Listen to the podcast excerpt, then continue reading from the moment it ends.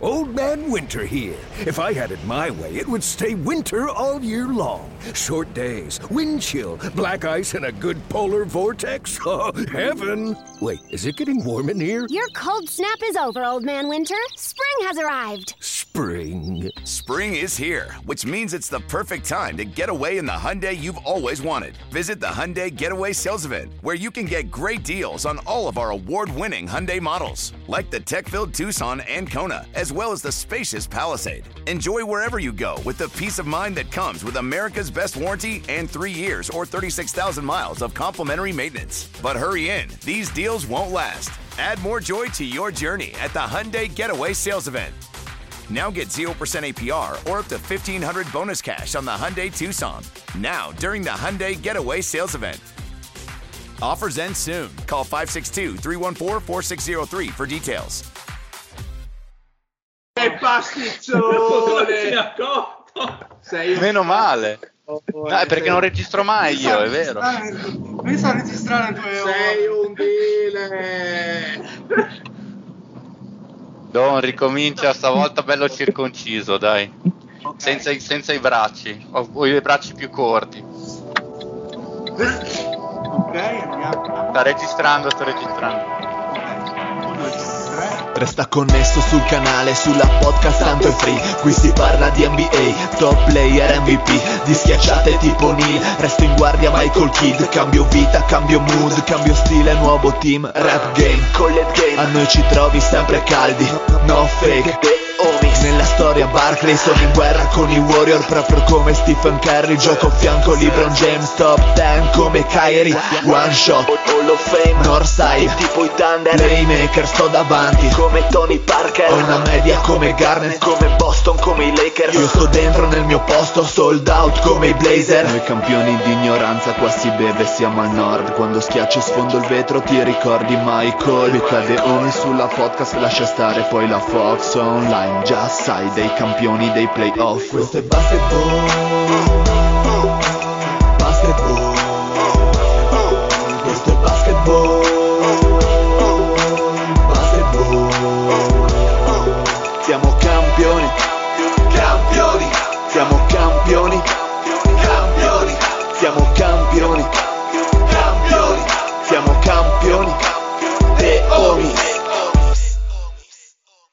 Benvenuti a questa nuovissima puntata di The Homies. State ascoltando per l'ennesima volta la voce del dealer. Per la terza volta consecutiva. Esatto. Ciao zio. Tic tac, tic tac, tic tac, come la freccia del Lorenzo. Esatto. Tic tac, tic tac. Un saluto al Pat. Ciao, ciao a tutti. Un saluto al Fede. La pasticcionanza è potente in me. La pasticcionanza del dile Ah, che sì. scorre in me. Ma tanto Bella. ricordati che i pasticcioni sono i migliori, Fede. Un saluto a Lorenzo. Buonasera, buonasera a tutti, un saluto ai cavalli, un saluto al nonno di Manzano, un saluto alle braccia, un saluto alla polizia stradale e tutta la gente che abbiamo salutato prima ma non era partita la registrazione. Che andranno perse come lacrime nella Perfetto, pioggia. Perfetto. Eh, Signor, di podcast. Signor, vedi di organizzare il ritrovo di The Homies, va? Grande, proprio mandata così, dritta per dritta. Intanto il Mario, dov'è? Amedeuzza, dov'è? Amedeuzza! Dov'è? Dov'è? Arriva, non arriva? Insieme a Ugo, insieme a Ugo. Ah, insieme a Ugo, il nano di Manzano. Sono lui, Ugo, il Cec, il Cic. e il Cec E e il il. Cook. E il Cook. Esatto, tutti bei nomi, insomma, un po' come i Re Magi. Quindi ragazzi, questa puntata qua, dopo nel vivo, i Remoji, grandi Remoji. Bellissimo i remoji. Arrivano tri, eh, Gesù, sono tristi. Sono Tarvisio, che merda. uh. Eh, un pochino sì, perché è un po' mogio il God. Ma secondo te Ah, se Remagi saluta. dopo chilometri e chilometri di fatiche arrivassero tipo invece che, non so, Betlemme a Tarvisio, cosa direbbero? Che sbaglio però, che stella del cazzo, dove li porta? Cioè, e- e vedrebbero tipo davanti alla, alla grotta il Cook, il Cec. sì. Eh, arrivassero andiamo a. Tarvisio direbbero 5 km più in là ci andiamo a divertire, no? A vedere. Eh, grande. Il Pampinello. Bravo, Fede, Cazzo, bravo, Fede, ma quanto bravo. lungo ce l'hai che lo sbatti sempre sul tavolo così gratuito? Bene, quindi ragazzi, Ma a parte questo, prima di andare nella puntata, Ah, c'è anche dell'altro. puntata di The Homies, sì. Ma eh, dovete fare un'ospitata? Qualcuno di noi deve fare un'ospitata Sì. breve? Sì, io, io, io, io. Siete carichi? Domani chi sei, zio? Ma sei fuori con la testa. Io domani sono a fare costellazioni. Io domani sono a fare le costellazioni familiari. Domani sono a fare le costellazioni, a fare il Guarda, non so sono- neanche cosa voglia dire, ma sembra veramente una stare, merda. Fede, glissiamo per l'amor di Dio. Ehi, dopo me lo Eh, spiego, ragazzi. Grazie, Quindi, dopo, dopo, dopo no. pretendo, vai, vai, vai. Siete ospiti del podcast di Poz e parlerete di draft, cioè il Poz parlerà di draft, voi invece farete le domande. I, i manichini. Esatto, praticamente i pupazzi del, del Esatto. Poz. Ma, ma- ma- ma vogliamo dire quali sono le punte di diamante che manderanno i The Homies? Allora mandiamo il bomber numero uno, ovvero il Patrick, e poi il fantasista, il Fede. Una coppia d'attacco stellare come vi Il nostro numero 10. Il nostro numero 10. Il nostro Roberto Baggio, il Fede, il grande fantasista, la mezza punta che Eh, innesca grande i grandi discorsi. E invece innesta il Riggio. esatto, il Riggio sì, Pat. sì. Eh, invece Eh, il Pat invece è, è Adriano dopo Celentano. di oggi. No, è l'Adriano Ah, di oggi. Comunque non parliamo di Baggio, se no Panduri si, si attizza, Sì, eh, si sì. No, si incazza, si incandiamo Ma, avanti. eh, allora sono due ospitate, no? Prima Pat e Fede domani e poi eh, altri o solo uno? Boh, No, per vabbè. adesso solo una. Vediamo- Vedia- Ah, per vediamo adesso come va, sì. vediamo, vediamo come va. se- Vediamo se come, siano- come funziona.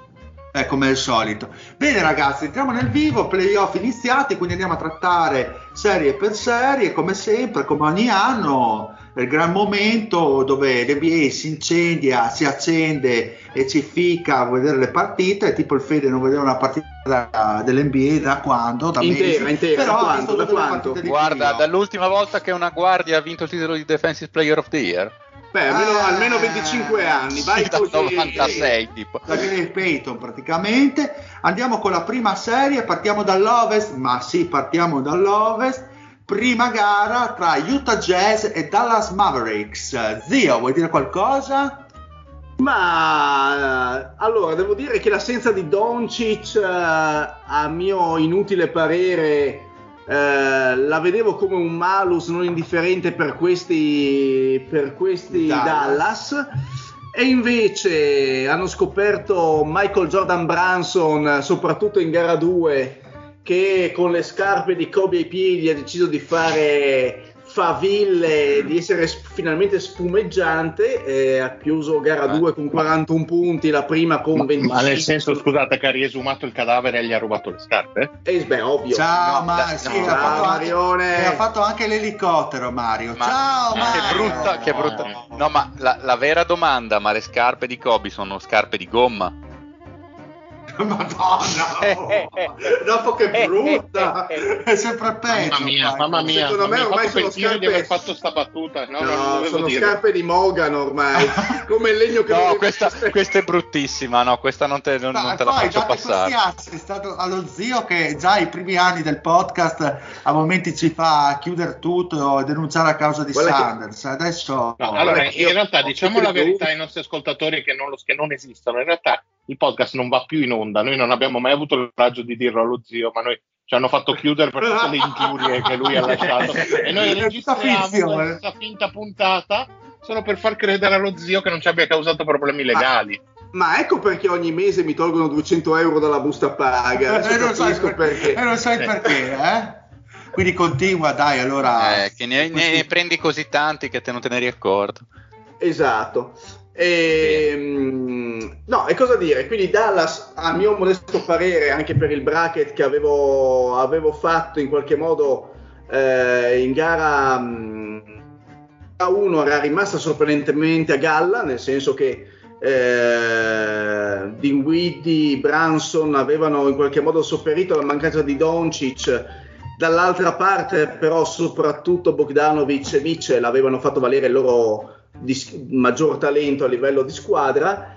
In gara 2, eh, mi ripeto, un sorprendente Branson, modello totale, ha deciso di, ehm, di gestire la partita e, e- e quello ha fatto, nel senso che comunque Dallas ha giocato eh, abbastanza bene con tutti i suoi giocatori, con i comprimari che fanno i comprimari e non, eh, ehm, non osano ma non sbagliano e Grande, sembra un film dei cowboy. Osare, Esa- non sbagliare. esatto, esatto.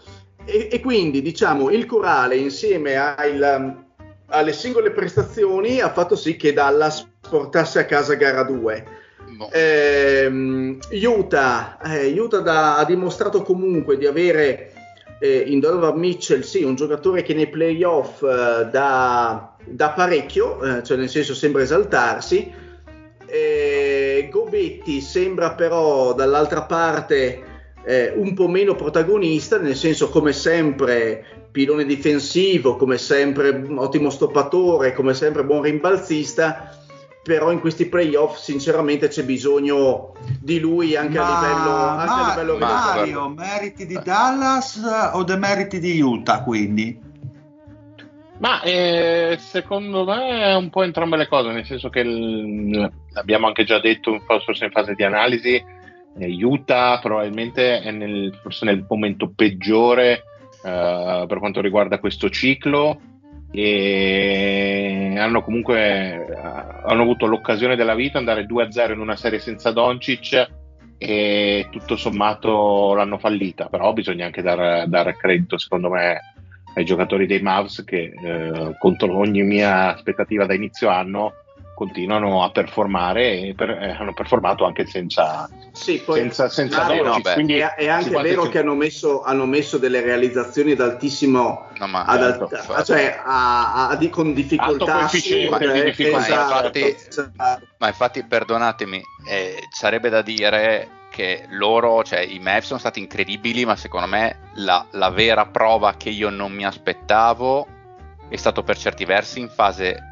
difensiva in alcuni casi, nel senso che comunque hanno tenuto eh, a parte Mitchell, soprattutto Bogdanovic in realtà, perché il vero rebus è stato quasi più Bogdanovic, perché Mitchell ha tirato comunque con percentuali su- abbastanza accettabili. È vero che ha chiuso con 34 punti, però non l'hanno fatto andare particolarmente in lunetta, non che lui ci vada molto di suo, e ha tirato comunque sotto il 45%. Dall'altra parte poi si è visto che il game plan di base di Dallas è abbastanza semplice, cioè giochiamo Madonna. sempre 5 fuori Esatto.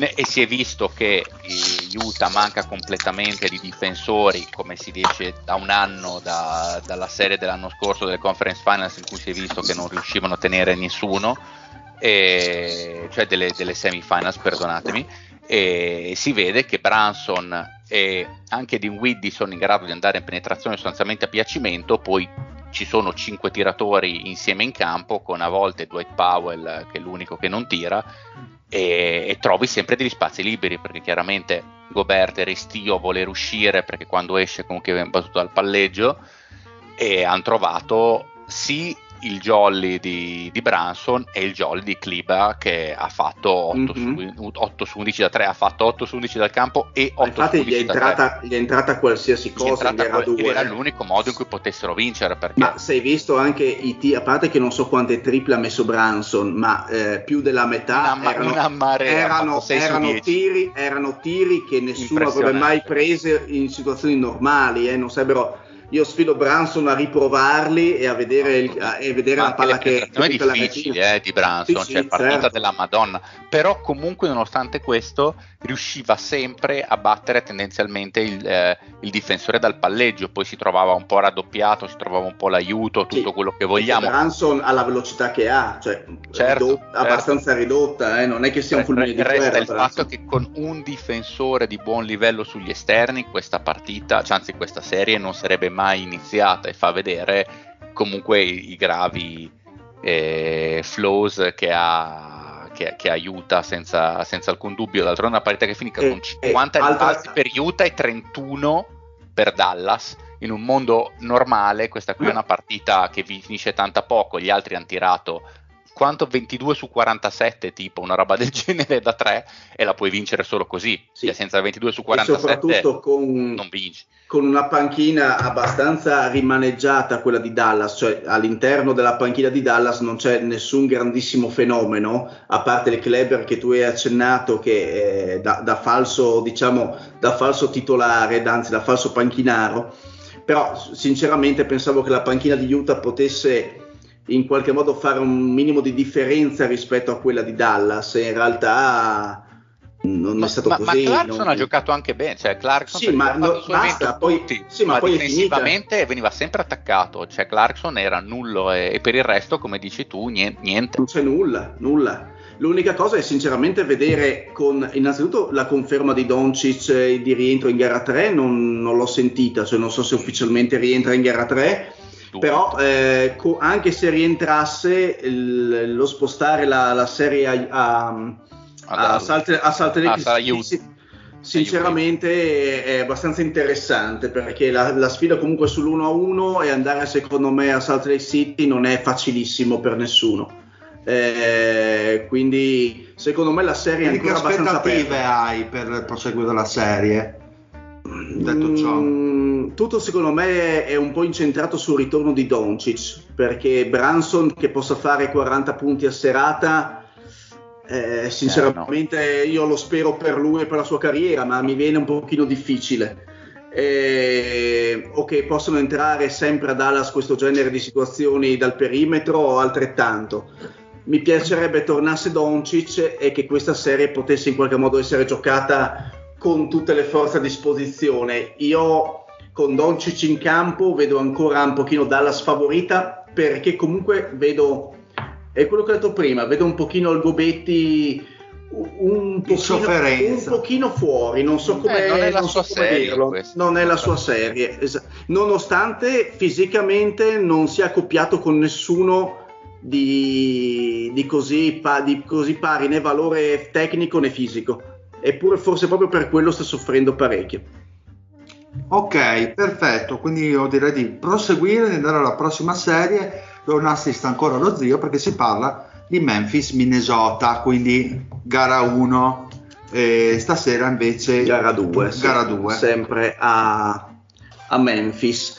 Ah, gara 1, insomma, l'abbiamo vista, l'abbiamo vista assieme noi qua, qua um, dei Umis della zona. Esatto. Partita giocata più sull'onda, secondo me, delle emozioni che della tecnica per gran parte della partita. Mm, Edwards uh, buono e secondo me la serie potrebbe proseguire, eh, anzi, secondo me proseguirà un pochino sull'onda dell'equilibrio. Uh, pensare che Memphis quello che diceva Fede dell'altra puntata, pensare che Memphis da buona difesa si trasformi improvvisamente in una difesa che subisce gli avversari, è vero, si tratta di una squadra giovane, ma comunque una squadra che ha retto per 82 partite. Eh, secondo me troveranno un pochino la quadra, anche perché vale lo stesso discorso di Branson, vale anche per Edwards, cioè certe soluzioni offensive di Edwards secondo me non sono applicabili nell'arco di una serie e quindi secondo me la, par- la partita adesso troverà le future partite saranno su un equilibrio un pochino diverso, cioè gli avversari un attimino sono entrambi inesperti, hanno giocato la prima partita sull'onda delle emozioni più che sull'onda della, della tecnica e della tattica, adesso secondo me i, i, giochi si faranno un attimino più Sì, è stata una partita molto morale, diciamo che non è stata una partita molto bella a livello tattico, diciamo che e le personalità sono emerse, in questo caso Edwards, poi eh, Giamoranta dall'altra parte. È chiaro che, come ben dicevi tu, zio, da gara 2 vogliamo vedere qualcosa di più. Ma secondo me si assisterà a qualcosa di più, di più concreto, perché comunque Memphis ha subito tantissimo eh, la pressione, eh, quindi ha, ha, giocato tanto sulle penetrazioni forzandole e, e, da, e, dif- e, difensivamente ha lasciato diversi tiri da tre aperti. Sappiamo quanto Minnesota giochi sul tiro da tre, è una delle squadre che più tira dal perimetro, non avendo tantissime soluzioni offensive. Eh, è anche vero che eh, non è una scusante né una giustificazione, è anche vero che ancora non si è visto il vero Towns perché nonostante i 29 punti messi a referto in gara 1, personalmente penso anche per voi non ha giocato un bellissimo no, basket. No. Eh, ha vissuto tanto di fiammate, continua un pochino a giocare da solo contro, contro, contro se stesso, anche secondo me. Eh, cerca un attimino di trovare un po' la sua, la sua strada, la sua, la sua, voglia di essere protagonista ed eroe della serie. Eh, Edwards invece come avevi detto tu, il termine esatto è molto, molto concreto, molto consistente. Eh, molto consistente quindi eh, molto meno protagonista di Towns, molto, molta meno voglia di essere protagonista, però in realtà lo è poi su quei fatti perché eh, g- grandi scelte, eh, un discreto qui cestistico, momenti giusti per attaccare, momenti giusti per passare, eh, però non escludo che, che, Memphis possa trovare un attimino la quadra. Pat, deluso da, da Memphis o ti aspettavi un esordio del genere? Come, no, come, come no beh, tanto quando ho fatto anche il bracket ero un po' indeciso effettivamente su chi fare passare, poi ho messo Memphis in 7, quindi mi aspetto una, una, una serie complicata per loro. Sono due squadre che secondo me si equivalgono, nel senso che sono tutte e due squadre giovani che sono partite sull'onda dell'entusiasmo. La prima partita Infatti, se vediamo il pace, hanno avuto un pace di 105 qualcosa del genere, che è altissimo rispetto alla partita di cui abbiamo parlato prima da serie Utah Dallas, eh, Dallas che ad esempio ha un pace di 90, quindi eh, veramente eh, si vedeva poi guardandola che correvano come pazzi e spendevano tutte le energie possibili. Forse un po' troppo entusiasmo, eh, già Morant per quando abbia giocato bene l'ho visto poco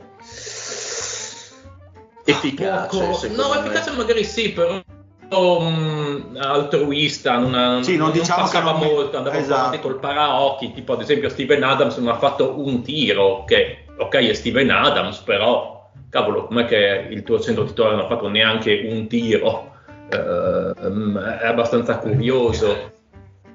No, a parte che ha giocato, non credo ha che giocato Morant... abbastanza male Steven Adams. No, no, per, per l'amore di Dio, secondo me tutti i titolari, a parte Morant, hanno giocato abbastanza male, chi più chi meno. Mm, mi sembra che Morant non abbia facilitato molto il gioco agli altri. E, mm, sono squadre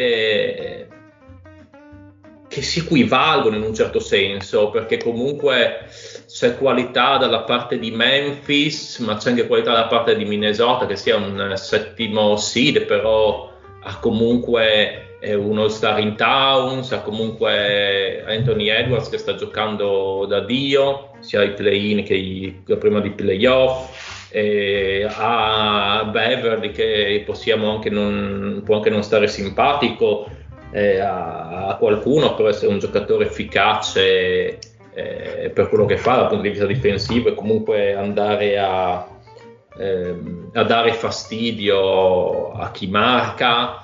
Eh, quindi boh, mi aspetto che vinca Memphis e non altro perché sì, è una squadra che è arrivata seconda con un record alto. E, mi viene difficile pensare che esca proprio adesso. Ci siano upset, insomma. Dai. Però non sarei sorpreso se, vin- se Minnesota vincesse mm. la serie. Fede, tu che avevi messo nel bracket? Se non sbaglio, Memphis in 6. E vedendo questa prima partita, qual è eh, la tua sensazione?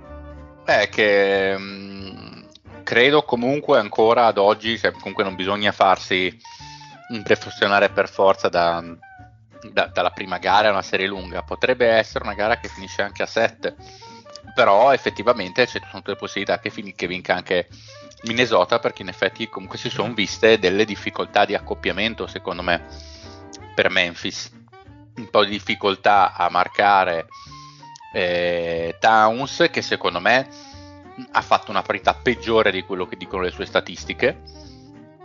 Quindi potrebbe giocare anche meglio di come ha fatto eh, mentre Edwards ha giocato meglio di come dicono le sue statistiche nel senso che ha trascinato lui la squadra e nei momenti di difficoltà era lui che eh, sapeva perfettamente come e quando attaccare e ha preso a spallate l'intera difesa di Memphis, che era quello che non mi aspettavo, che si preparassero un pochettino meglio, li, li spostava veramente tutti, andava dritto per dritto al ferro e gli altri eh, non avevano i poveri Dillon Brooks di questo mondo, non avevano i Kyle Anderson, non avevano alcuna possibilità di frapporsi allo strapotere fisico e mi ha davvero stupito comunque la lucidità che ha dimostrato su un palcoscenico così importante.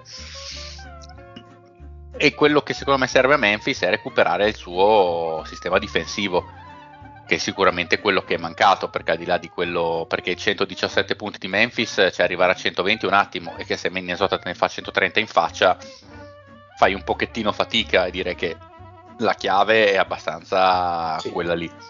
Per dire, il primo quarto è finito con 40 passapunti fatti da Minnesota. Sì, 41, 41, 41, 41, 42, sì quindi dei punteggi abbastanza incredibili per essere insomma dei, dei veri e propri playoff. Questo a testimoniare quanto forse Memphis non era messa benissimo in campo.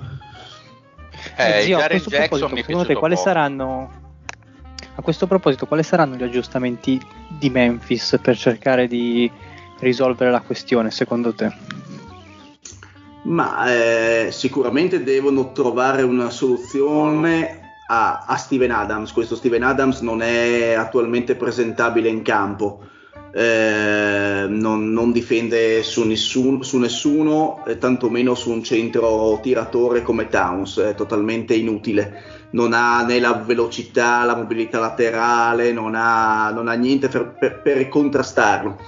E, mm, ma secondo me sono mancati tantissimo è mancata tantissimo la difesa perimetrale, quindi eh, il riuscire a, a, a, praticare bene i raddoppi, a smarcarsi sull'uomo più lontano, a non restare troppo sul portatore di palla.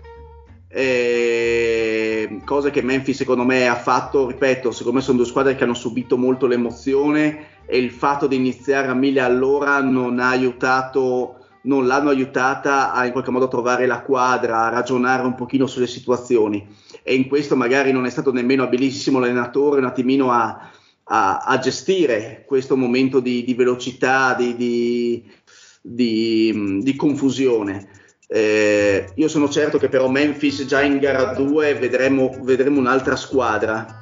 Eh, Minnesota è molto, è molto difendibile perché non ha tantissime soluzioni offensive, e limitando nel tiro da tre limiti già il 50% della propria, della propria pericolosità. Poi sappiamo benissimo che la serata... Una roba con Towns Edward, cioè con Towns Edward e Russell fa strano, ma effettivamente è così dire che le, le soluzioni offensive sono poche che comunque sì, c'è con quei tre lì è un attacco già fatto e finito. Il problema è che, che Towns non, non, ha movimenti più, ormai non ha un, un, gioco da post, il classico movimento spalla canestro non lo pratica più.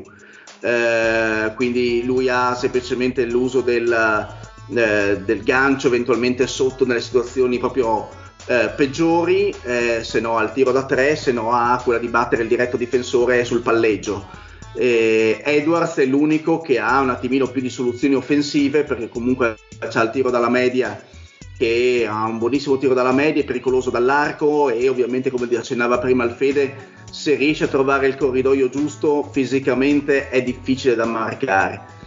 E, ehm, però se togliamo, se poi guardiamo il resto del roster, vediamo che comunque hanno Nazar che prevalentemente è tiratore da tre nonostante sia un centro hanno Taurian Prince che gli ha tolto qualche castagna nella gara 1, ma che è principalmente un tiratore da 3, ma Lake Beasley uguale. Eh, per cui se Memphis riesce un attimino a controllare quelli che sono i, i movimenti sul perimetro della palla, eh, secondo me potrebbe trovare un attimino la chiave per vincere la serie. Perfetto, io direi di andare avanti con la, la prossima serie Lizza, ci spostiamo a est, così trattiamo per benino anche una gara 2, perché si parla di Toronto-Filadelfia e chiamiamo in causa il nostro amico Mario.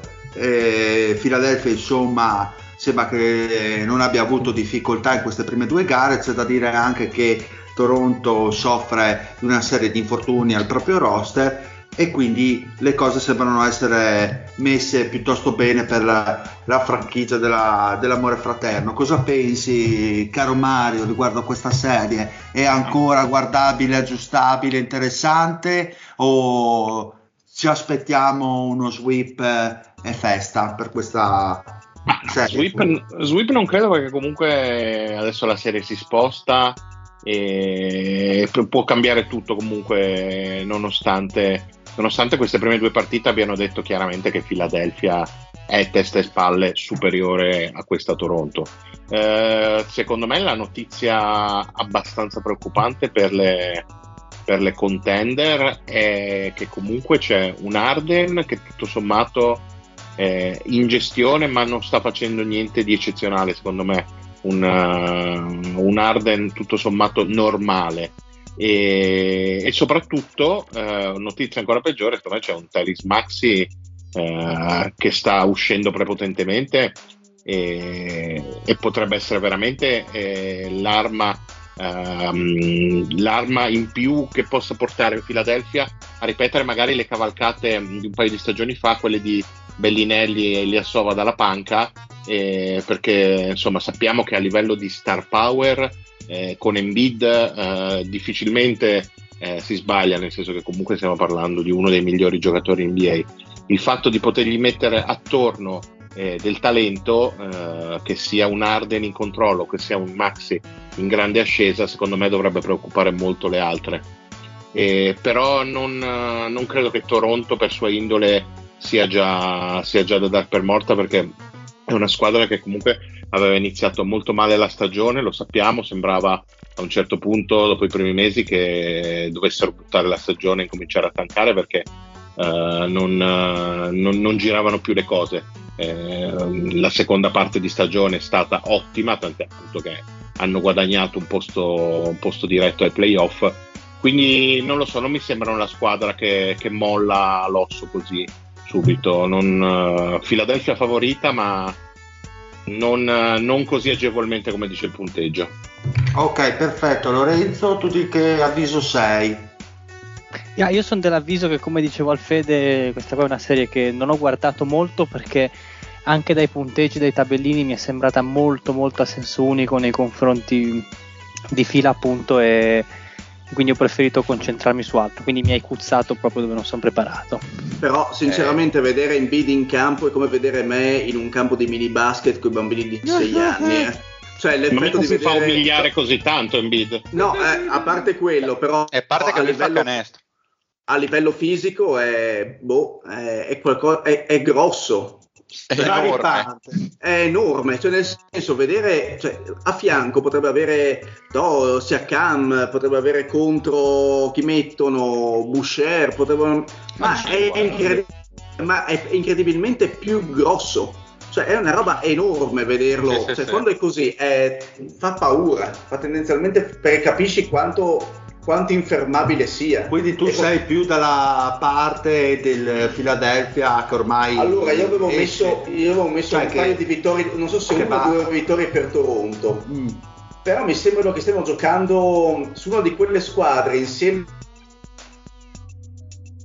ai Golden State che stanno giocando molto rilassati e molto consapevoli dei loro mezzi. Io vedo sia Embiid che Arden giocare, eh, secondo me, forse neanche all'80% delle loro possibilità. Sono d'accordo a metà. E, e mi sembra perché, veramente... Fede?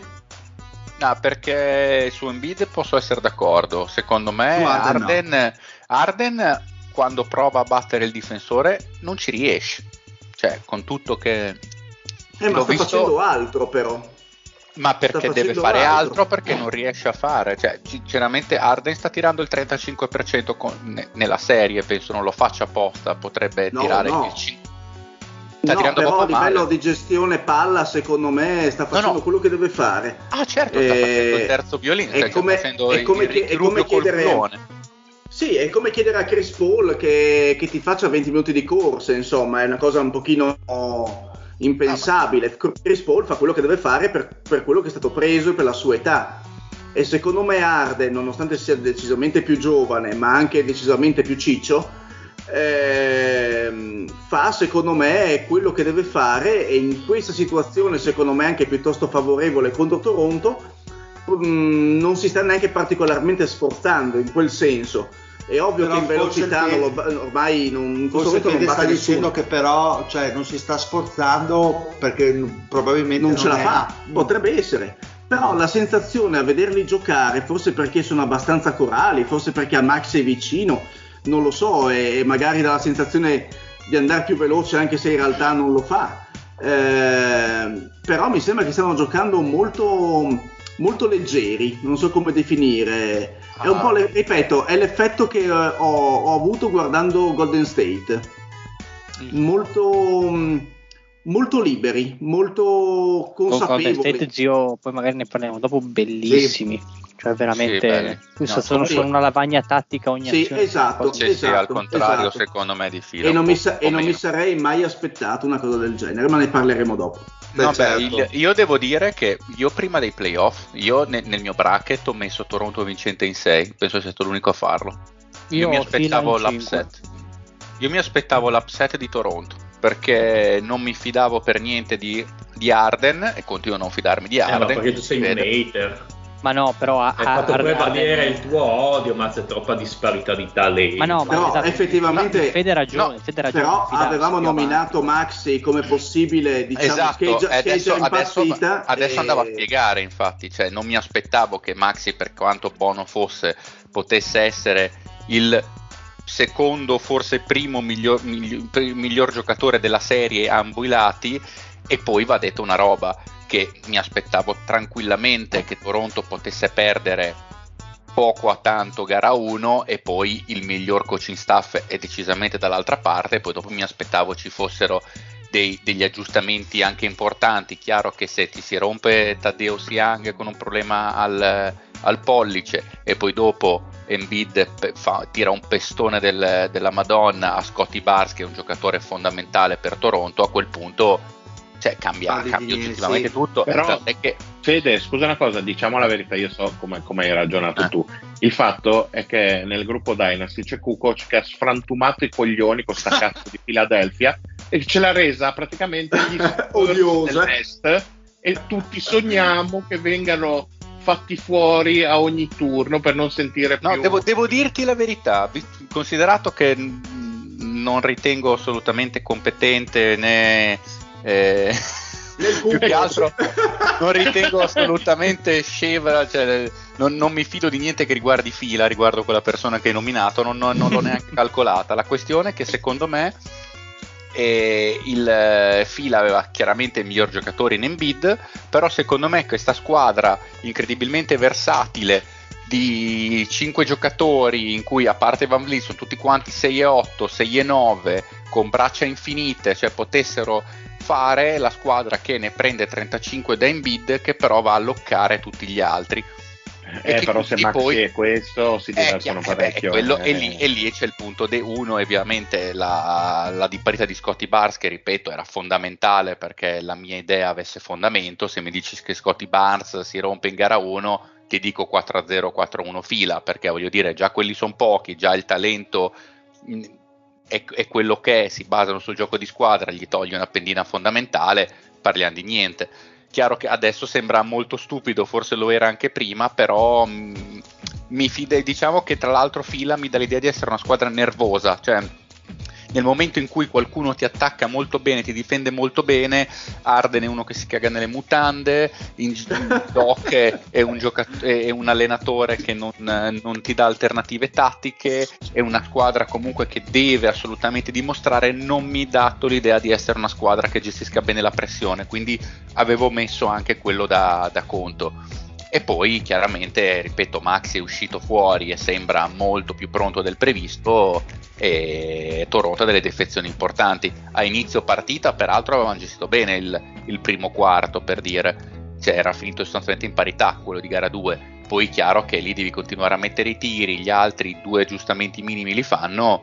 Se Arden può permettersi di essere il terzo giocatore della squadra anziché il secondo, Poi ripeto, eh, se poi iniziano a metterla anche i vari Tobias Harris. eh, Eh, tra l'altro, giusto, sì, menzioni Tobias eh. Harris che giocando in maniera sontuosa. Esatto, cioè quando Tobias Harris inizia, inizia a piazzare tutti i tiri dall'angolo che mette, Sì, ogni, ogni Sì, eh, che, fa che alza per esatto. e sono tutti canestri e a quel Esatto, punto vabbè diventa, diven- diventa per chiunque un problema difendere su questi Philadelphia se fossero sempre ogni partita così. sì, sì. Bene, me, l'ero, eh, me l'ero un po' gamblata eh, cioè, ho detto se questa è la becco È un ho, po' ho troppo. vinto il bracket eh, Guarda, ci stanno le, le- ci poteva le- stare eh. all'inizio secondo me Non, non, cioè, almeno su questa serie ho forti dubbi sul fatto che Toronto potesse fare l'upset, però insomma dopo ognuno fa le sue valutazioni.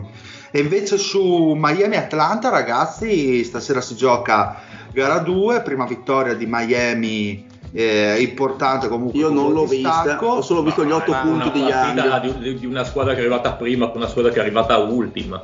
Ab- abbastanza, abbastanza così. Mi piace il dono della sintesi del pat. Sì, molto bella, mi è piaciuto anche Effetti, a me. sì, il, il, il, il Binance sta abbastanza piangendo. Poi non so se qualcuno si aspettava che Atlanta potesse fare qualcosa contro Miami, ma io Miami ho messo l'ha vinta proprio a 4-0. livello proprio a livello fisico l'ha vinta Miami, non c'è stata storia. Cioè, Mi sembrano molto sottovalutati però questi hit, eh, nonostante abbiano vinto, vinto l'Est. Ah, ma posso- la visto che concorrenza non ho- è alta, ma Visto che non, ho, che se ne non ho guardato poco.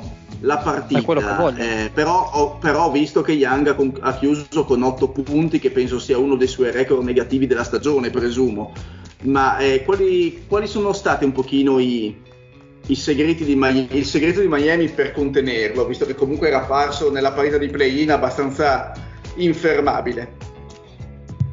Se l'avete vista. Beh, beh, intanto comunque gli è mancato il, il- l'opzione, del- l'opzione della layup di Capelà e poi dopo hai sostanzialmente tutti questi giocatori che sono in grado, tra Lauri che l'ha picchiato come un, un fabbro, a De Baio che è sempre lì pronto e puoi permettersi di uscire, di cambiare su ogni azione perché tanto, ripeto, non c'è eh, Capelà che ti può fare la layup.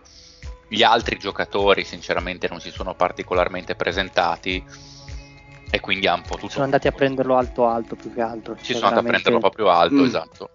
Ok, e quindi secondo voi la serie mh, potrebbe essere già, già chiusa, su, cioè 4-0 e tutto Gli avevo a casa? messo 4-0 Ma- se ricordo bene. Allora, io storicamente io non so perché ho questa tendenza a non sostenere tanti 4-0. Comunque sì, ho gli hit eh, in 5.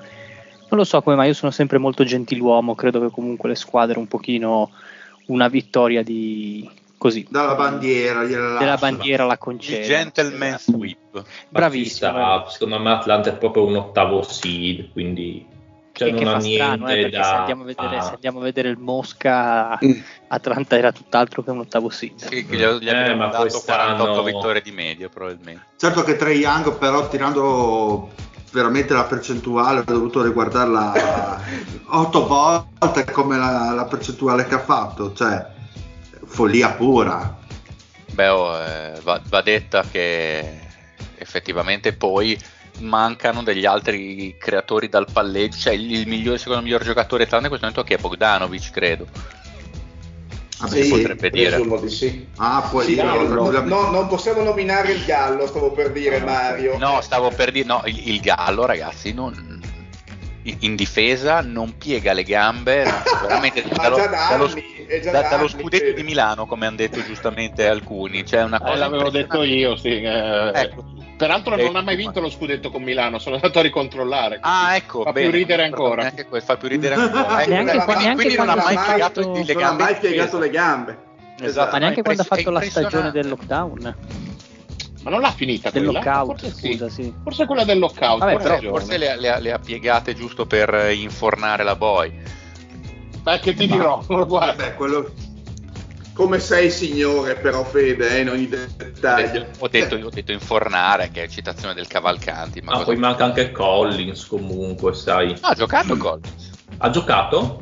Ah, Avevo visto... Io l'ho visto, se non sono matto Sì. io l'ho visto in campo. Matto se voglio. No, eh, ha ragione ha giocato, Fede. ha giocato. Ah, ha giocato? Ah, ok.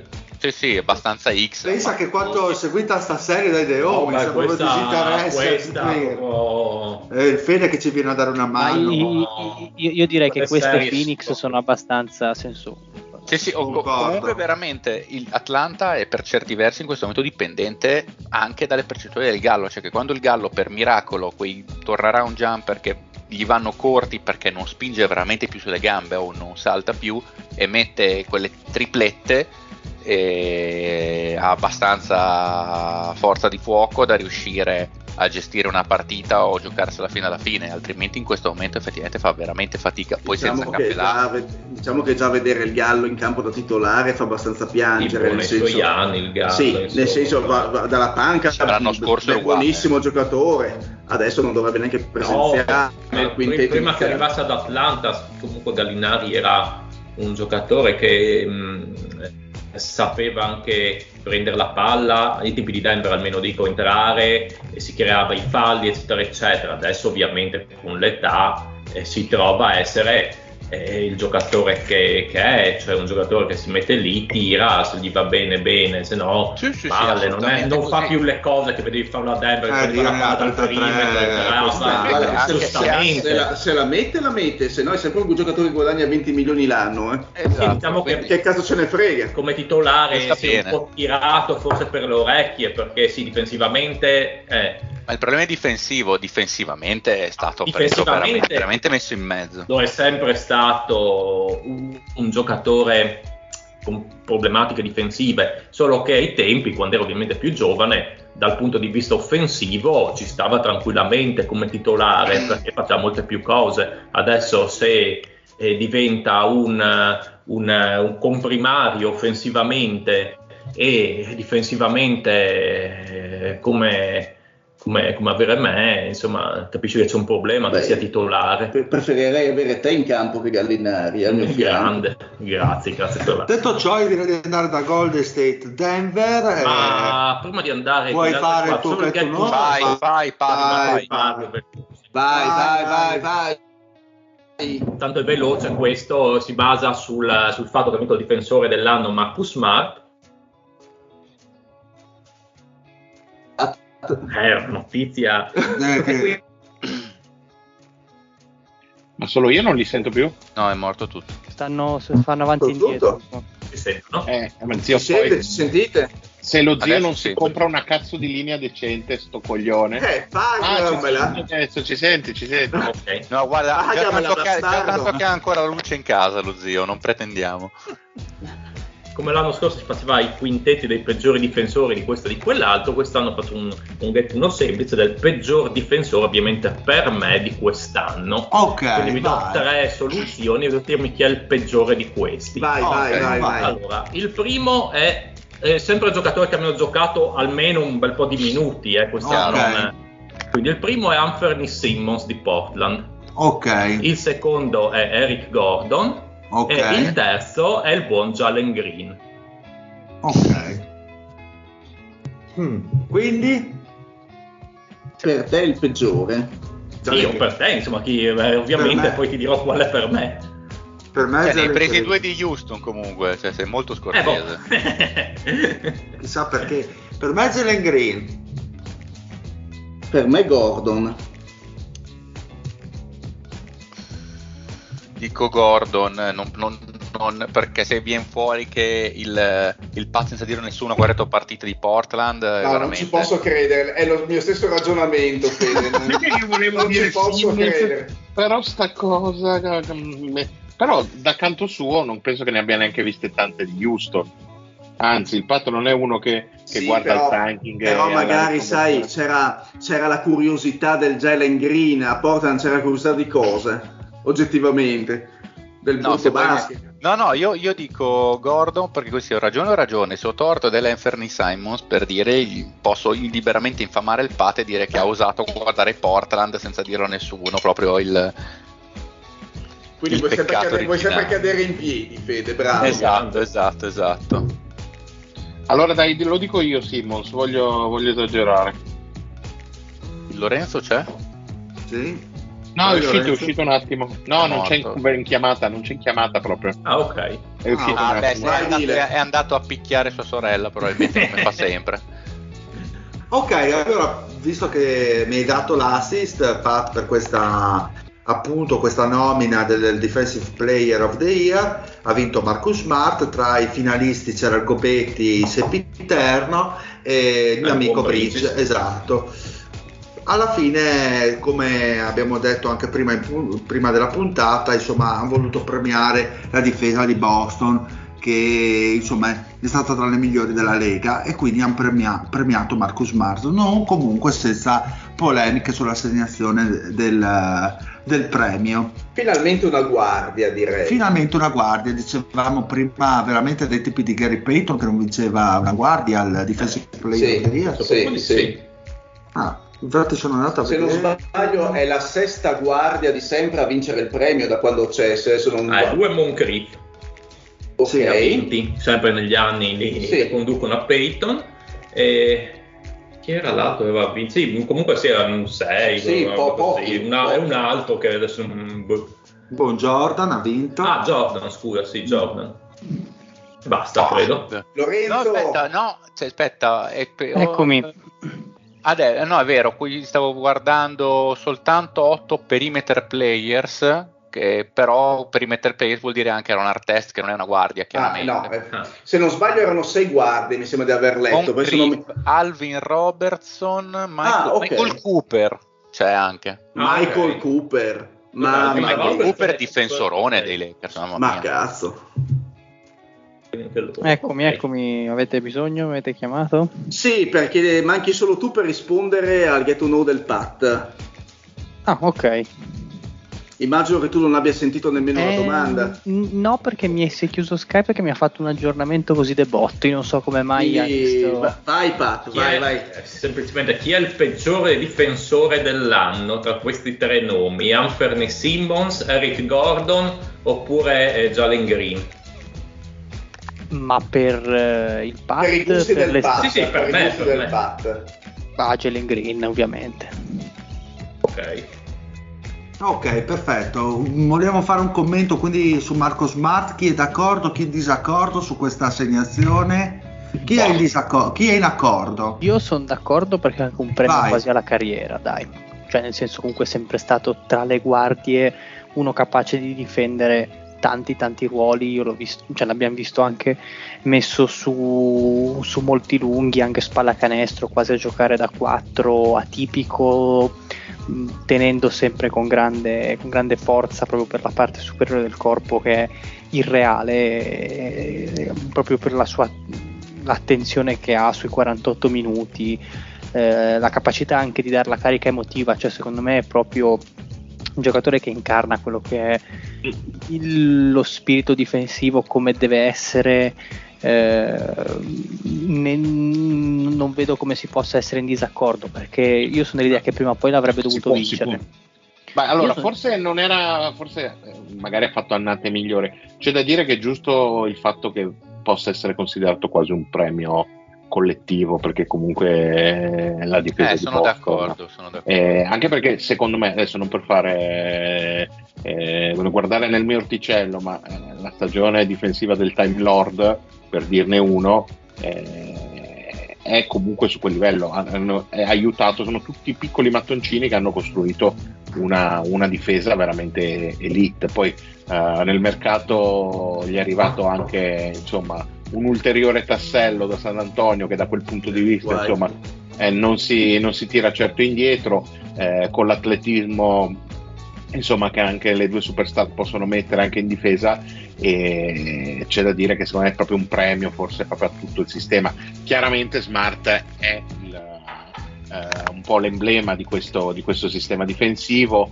il grande condottiero in campo e, e ha ragione Lorenzo Ah, ha anche tanti meriti mo- mo- motivazionali è un po' quello che è il Draymond Green per Golden State Ma basta E secondo me- gara 1 che c'è stato. e secondo me, se, se volete eh, giustificare il premio di difensore dell'anno a Boston, basta rivedere l'ultima azione offensiva di Brooklyn, eh, come hanno difeso in 5 contro due dei migliori attaccanti della NBA. E giustamente poi hanno vinto la partita perché già solo quei 20 secondi, eh, secondo me, valgono tutta la partita, al di là poi del miracolo finale di Smart e Tatum. Quindi, quindi sì, penso che premio dovesse andare a Boston e, e ci possa stare, ecco che Smart ne sia l'emblema. Ma io penso che il premio doveva andare a Boston, ma non a Smart, nel senso non è uno scandalo che Smart vinca un premio del genere, perché comunque questa a mio avviso è una delle sue migliori stagioni difensivamente e- ed è sempre stato un giocatore comunque al top da quel, da quel lato del campo. Io credo che però Robert Williams eh, meritasse di più Adesso Eh, ha Smart ha giocato Robert più Williams. partite di Robert mm, 61 contro le 71 di Smart. Ora ha una differenza di 10 che secondo me non è tanto, fossero 20, ecco, già Pazzesco direi. che il Pat mi dà ragione, incredibile. Però darei Robert Williams perché era un difensore efficacissimo negli anni precedenti quando giocava poco. Quest'anno se ne parlava inizio stagione, si diceva vediamo come eh, traslerà questa sua efficacia difensiva, ma anche poi offensiva, che però è un'altra cosa, eh, con un minutaggio superiore ed ha fatto benissimo. Ha il defensive rating più basso in Lega, almeno tra i giocatori che effettivamente possono qualificarsi.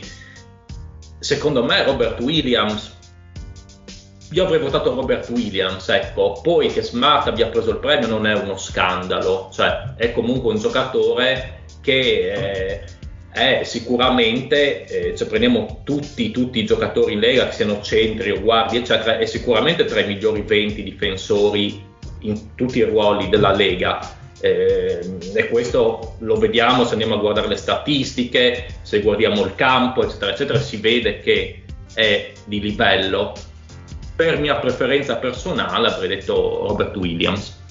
Ok. No, io, io ripeto, secondo me hanno fatto questo ragionamento. Williams, se continua a questi livelli, ne può vincere a tonnellate. Lo diamo a Smart anche perché a livello proprio anche di simbolo, cioè in quest- negli ultimi dieci anni forse è stata la guardia difensiva più iconica dell'NBA, quindi dai, è giusto darglielo. Bene, allora andiamo avanti appunto con Golden State eh, e Denver, come dicevo prima. Si è conclusa il notte gara 2, quindi abbiamo 2-0 per Golden State. Eh, diceva prima Lorenzo, Golden State eh, strepitosi, molto belli da vedere. Quindi Lorenzo ti verrei, ti verrei a prendere per le orecchie e dimmi insomma cosa ha portato queste due perché non ti sei ancora laureato, tra l'altro. Boh, quelli sono affari suoi. Queste due vittorie a Golden No, State no, sono affari del podcast. Poi- Noi poi- i soldi che guadagniamo li spendiamo per le rette universitarie di Lorenzo, è giusto che ci renda conto. E che cavolo. Eh, in Poi io, io francamente non sono molto sorpreso da queste due vittorie di Golden State. C'è chi Però, magari è eh, allora, anch'io ho messo Golden State vincitrice in 6, però eh, come forse anche lo zio, forse hai messo... Io ho messo Denver. Eh, io ho messo Denver. io mi sì. aspettavo una, una Denver che desse un po' più filo da torcere. Adesso non mi aspettavo che Denver potesse vincere questa serie perché mh, io Golden State poi l'ho messa in finale di conference. Ma che Però- caspita. Però ehm, malino, cioè Ma allora l'unica. Ma perché il discorso è che Denver in questo momento non ha armi da. E non ha, ha, ha- ha- ha solo un'arma offensiva da porre contro la difesa di, di Golden State ed è la ricezione profondissima di Jokic che dà due spallate a chiunque perché Luney non lo tiene, Draymond Green non lo tiene, dà due spallate a chiunque, gancetto e canestro. Il discorso è che quando Jokic comincia ad avere delle ricezioni un po' più sporche perché cominciano a mettergli le mani molto presto a portarlo fuori dall'area oppure no- gli negano direttamente la ricezione, Denver non ha ritmo. Mm, a parte vabbè, Morris con qualche penetrazione estemporanea, mm, così, ma non ha proprio un attacco in grado di mettere in difficoltà Golden State che sta ritrovando, secondo me, anche quegli, quegli equilibri sui due lati del campo Sì. che l'avevano fatta, l'avevano caratterizzata. Seco- d'accordo. secondo me questa Golden State qui, poi ovviamente perderà 4 a 2, facendo la proporzione con il talento che ha a disposizione e l'anzianità dei giocatori più forti, una delle Golden State migliori mai viste, perché sembrano veramente tornati gli automatismi. Hanno fatto Eh, l'ABC, l'ABC del, del basket spumeggiante a cui eravamo abituati Sì. qualche anno fa. Cioè, E sinceramente sì. vedere Poole in queste, in queste condizioni di non di, di estro, ma di capacità, di, di ma- di maturità, cioè ha fatto cose che faceva Curry anni fa. Con Jordan Poole da titolare con Curry che poi gli esce dalla panca una No, roba no, anche roba. perché ha fatto, ma non a livello, lascia stare a livello di tiro, che può Come essere estemporaneo, Sì, sì, sì. ma a livello di passaggio e di visione dei compagni ha fatto delle cose che il Curry di 5 anni fa faceva. È Eh, cresciuto per e tutta la non mi as- stagione comunque sì, Jordan Poole. e sinceramente è non mi aspettavo che avesse queste dinamiche perché comunque Clay Thompson è rientrato da relativamente poco. Curry eh, è vero, è lì da una vita, però anche lui è rientrato. E, e sinceramente non credevo che, che Jordan Poole potesse avere questo impatto vederlo giocare per me è stato veramente sconvolgente in senso positivo. Ma anche proprio la libertà offensiva e le libertà che gli danno e che lui si prende. Cioè non ha nessun problema a prenderti dal palleggio, a fare le penetrazioni uno contro uno, difesa schierata, cioè è uno che non gliene frega nulla del contesto. Fa il mini Poi, ma- carry, fa davvero Sì, il mini Sì, carry. sì, esatto. Con un fisico che è sicuramente migliore di quello di Curry, Secondo voi, perché è alto 10 cm in più. secondo voi Jordan Poole eh, quest'anno è un nome abbastanza sexy per il Most Improved? Ma eh, se- se- se in tempi non sospetti, quando ancora avevo voglia di fare i post eh, su Twitter, feci un'analisi proprio su Jordan Poole e l'avevo candidato come uno dei più papabili. Al, Ci sta, ci sta assolutamente anche sotto i Mm. riflettori, quindi non è che non si faccia notare. Quindi Vabbè, ma se la sicuramente crescita è questa, può anche lui tranquillamente vincerlo l'anno prossimo. Nel Sì, senso sì. che comunque penso che l'anno prossimo, se, se soprattutto faranno una bella run, eh, non, è, non è da escludere che impostino la modalità con le tre guardie da subito anche regular season, o comunque avrà tanto spazio per far rifiatare. eh, O che, i Cur- due- o che Curry, o, o che Curry parte dalla panchina come sta No, facendo adesso. eh. Impossibile, no. Che No, l'anno dalla panchina no, solo, però. solo per, eh, per questioni appunto di minutaggio e di rientro graduale. eh, ma che Anche se comunque è panchina, no. strana eh, come cosa.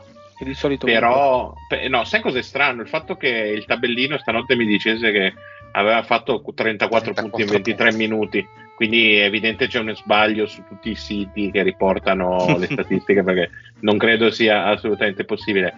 Sta di fatto che, eh, come diceva prima Lorenzo, se giocano con questa spensieratezza, eh, eh, eh, dile, non lo so, un'eventuale finale a Ovest. eh, io non so se Beh, la vorresti squadra, è la squadra affrontare... fa più paura. Eh, ma sai che Eh vabbè, ma prima o poi la, li affronti, eh. Ma, Ma è l'unica secondo- squadra, se- tolti, secondo me- Clip- i- tolti i Clippers, che eh, mi fa paura. Secondo me in un contesto altissimo eh, Golden State è bellissima da vedere perché ha, sta riprendendo come dicevo tutti gli automatismi, i giochi lontano dalla palla, i blocchi sulla linea di fondo, eh, i movimenti degli uomini eh, continui, cioè sono cinque giocatori in movimento, il problema è che lo fanno con eh, Otto Porter Jr., lo fanno con Wiggins, cioè lo fanno Igudala che ormai è bollito, lo fanno con Kevin Looney, cioè dei giocatori che secondo me finché la qualità è questa, cioè una Denver che ha- può aggrapparsi solo a Jokic e difensivamente è inesistente, Però. Lorenzo, secondo me io non sono d'accordo su questo discorso perché comunque stai parlando di alcuni giocatori mh, che comunque hanno esperienza NBA, hanno delle qualità, hanno tantissimi difetti, ma non gli si chiede di essere così decisivi. In un contesto di playoff, eh, secondo me una panchina del genere o comunque dei comprimari del genere invece sono un punto di forza, Eh, secondo ma, me. ma io dico in un'ipotetica serie contro Phoenix, anche secondo me molto probabile, cioè quegli altri sono la versione di Golden State potenziata perché ruolo su ruolo sono tutti più forti, più giovani e sono- più freschi. Ma sulle seconde linee, sull'esperienza, al di là del Chris Paul, non lo so se è una serie che vuoi, vuoi portarti fino in fondo. Vabbè, però Eh, scusa, il io comunque- Phoenix ha fatto le finali Sì, scorso, sì, cioè- cer- certo. Allora, eh, infatti sono scoppiati al momento di difficoltà, nel senso che comunque il braccino gli è venuto, quindi anche lì evidentemente un po' di inesperienza la possono pagare. E Comunque, resto secondo me, aspettiamo- sia la strafavorita della stagione, io l'ho messa campione NBA, però è una serie che penso tutti vorremmo vedere. Ma aspettiamo, secondo me, di vedere innanzitutto Golden State a, a- a Denver, perché comunque io ho sempre eh, tenuto in considerazione l'effetto, l'effetto arena, nel senso che il pubblico, i supporters dei Golden State sono da anni ben abituati e quando Golden State è su questi livelli l'in- la- la- l'incentivo che danno secondo me, la carica che danno quando la squadra è- entra in ritmo è qualcosa secondo me di non paragonabile. E a Denver secondo me vedremo quanto questa Golden State ha margini. Eh, uno per le condizioni ambientali di Denver e due perché non penso che Denver cederà con questi scarti alla, alla gara 3, sono quasi convinto. È anche vero che secondo me se Golden dovesse giocare così ogni partita della serie, io vedo difficile che qualche squadra possa opporre del, un gioco altrettanto efficace come loro. È vero, i Suns sono una squadra che gioca benissimo, però sinceramente vedere giocate, giocare così fa, ti fa veramente voglia di farti una sega a due mani, perché Sì, resteresti sì, sì. incollato al monitor a vedere quanto bello è il basket quando è giocato così. Più che altro sono Eh, tornati quegli automatismi fantastici da vedere, che ne so, Sì. gioco a due, Si Draymond Green passano la Curry. palla senza nemmeno, senza nemmeno guardarsi. Sì, vabbè, ormai ma comunque voglio dire, Golden State eh, le- ha sempre fatto insomma queste cose e quindi è ovvio che in un momento in cui stai riprendendo una certa forma fisica, c'è di nuovo Clay Thompson nel motore, hai costruito comunque Paul eh, per eh, Jordan Poole per eh, giocare comunque come diciamo ombra di Kerry negli stessi automatismi, negli stessi eh, giochi a due. eh, mi, sare- mi sarebbe sembrato un attimino strana sta cosa. C'è da dire che Denver non ha neanche nessuno, perché avrei voluto vedere io la serie con una Denver al completo e sana. Secondo me parleremo di, alt- di un'altra serie completamente. Sì, no, ma infatti è quello che dico. Beh, quello è evidente. Cioè, Sì, noi adesso stiamo di- vedendo Golden State nella sua Cioè, io Denver la vedo mo- molto male Ma, senza eh, Murray e comunque senza Michael Porter Jr. Siete Tutta un questa qualcuno un po' deluso dal fatto che Denver non abbia trovato nessun comprimario che abbia garantito un certo un minimo di livello in queste due partite. Vi aspettavate che qualcuno potesse magari Ma io, io per dire il trentello da Will Barton non me lo sarei mai sognato, ma neanche da Aaron Gordon. Cioè, No, non sono no, giocatori. Anch'io. Nemmeno io. No, ma dico più nel complesso, perché tanti giocatori Io hanno fatto sì e no sì. 10 punti se andava bene. io nel complesso Eh. sì, Pat, ma contro quel- questa Golden State già ehm, Denver, se ripeto, secondo me a Denver vedremmo partite leggermente diverse, però eh, no- cioè, non mi aspettavo, secondo me il- no- eh, non è da tanto da, da sottovalutare l'operato di, di Denver, quanto da mh, evidenziare il bel gioco di Golden State. Secondo me... eh, Boh, la- però la- voglio le dire, non presta- c'hai, le non a parte Jokic, c'hai Will Barton che è sempre stato un giocatore della panca che ha dato sì il suo contributo sali e scendi. C'hai Aaron Gordon che non è mai stato un drago a livello offensivo c'hai Morris che Monte Morris che per l'amor di Dio c'hai ancora Jeff Green che ti gioca a power forward. Cioè chi, chi cacchio c'hanno Denver? E, e il merito di Jokic sta nella- nel essere riuscito a portare questa squadra fino qua. È chiaro che se ti becchi una squadra organizzata come Golden io non mi sarei mai aspettato una Denver vincente per quanto Jokic sia forte. Non ha nessuno Jokic cioè proprio base eh, quindi cosa fai? Quindi Bene. la davate in 4 tipo. ma io mi sembra di aver messo sweep sì. Io ho messo Denver Io- 6, io, io ho messo Denver in o 6. forse 4-1 Mi sa Io anch'io la- in 6. Io l'avevo data in 7 perché non so come mai, ma Golden State Denver è una serie che storicamente mi, mi tira sempre la gara 7. Che ogni tanto cioè, si scontrano spesso nei playoff e quasi spesso arriva una gara 7. Però vedendo queste prime due mi sembra molto dura al netto del fattore ambientale. Però vediamo, vediamo.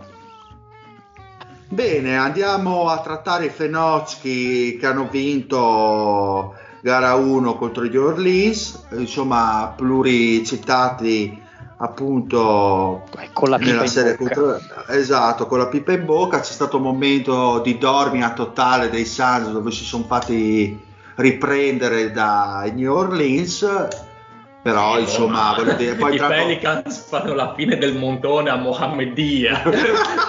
Spogliato vivo. Vabbè, non, serviva, non serviva specificare, si capiva l'allusione, zio. Eh, comunque. E niente, il Crispollo poi ha detto, boh ragazzi vi do io la sveglia perché mi sono rotto le palle e quindi ha piazzato dei tiri molto importanti da tre e la, la- poi è andata ai Suns, ma insomma sono sempre stati in vantaggio, cos'erano già Pat 20 punti Boh, mi ricordo 19 punti. all'intervallo, mi sembra. sì, erano sempre Sì, 20 sulla punti di distacco. ventina, Poi c'è stata una dormia incredibile perché io e il Pat raccontare questa abbiamo visto la partita insieme, abbiamo detto boh, nella rottura di palle i Suns stanno facendo quello che vogliono e il tempo di ordinare la pizza si sono fatti riprendere, non abbiamo neanche visto come, come perché per dire e poi comunque i Suns sono sempre stati in vantaggio, c'è poco da dire secondo me per i Pelicans, Sì, insomma. squadra, i Mi è Pelicans. piaciuto molto Ingram, ma insomma, sì, il resto poca roba. Ecco. Però Lecugli- in grande spolvero, eh. Gongoli perché non hai Clippers. eh, ah, Eh beh, Dio, l'avevo, de- no, l'avevo detto. Avevo detto che volevo trovare i Pelicans al primo turno. Li hai trovati? E come, come diceva Benson, chi tocca Benson muore, chi tocca il Dile muore. Eh, I Pelicans Tocca il Dile intanto si unge, secondo me, questa è la verità. E il Paul George, eh, insomma, è rimasto fuori per Covid e c'è È rimasto il mio- stronzo. Esatto, è rimasto stronzo, quindi vabbè, bene così.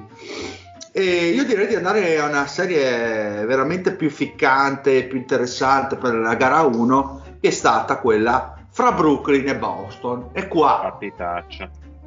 e qua direi che è stata una, una bella partita, e soprattutto un quarto quarto che ha regalato grandi emozioni, come prima ricordava anche Mario, insomma, eh, riguardo l'azione difensiva e poi il miracolo di Tatum che ha fatto un, eh, un'entrata incredibile che ha portato, sangue esatto, che ha portato grande la difesa di vittoria. Sì, la difesa di Kyrie lasciamo perdere, però Kyrie Irving onestamente ha fatto una gran partita, almeno.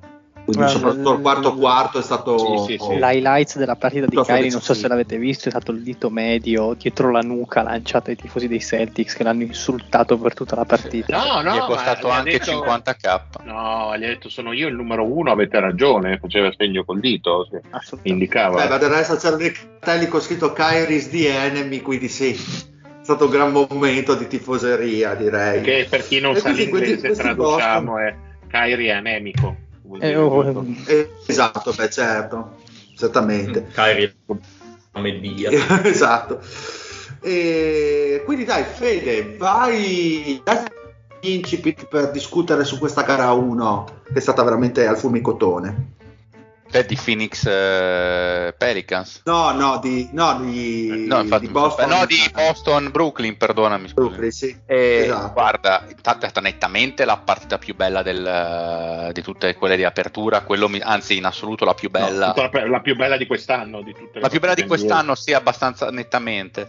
Il, il piano direi difensivo di, di Boston era non appena Durant eh, mette un piede dietro, il, mette il 58 dentro, dentro la linea da tre punti, lo raddoppiamo sistematicamente, così è successo. E tant'è che Durant, infatti, è stata una delle poche partite in cui l'ho visto in difficoltà. Cioè, non era solo che non gli entravano in tiri, a volte è vero che si faceva il classico resto della media e non gli è entrato, ma perché comunque ogni volta che potevano tirargli un colpo, fargli sentire il fisico, qualcosa l'hanno sempre fatto e molto raramente ha avuto una ricezione facile.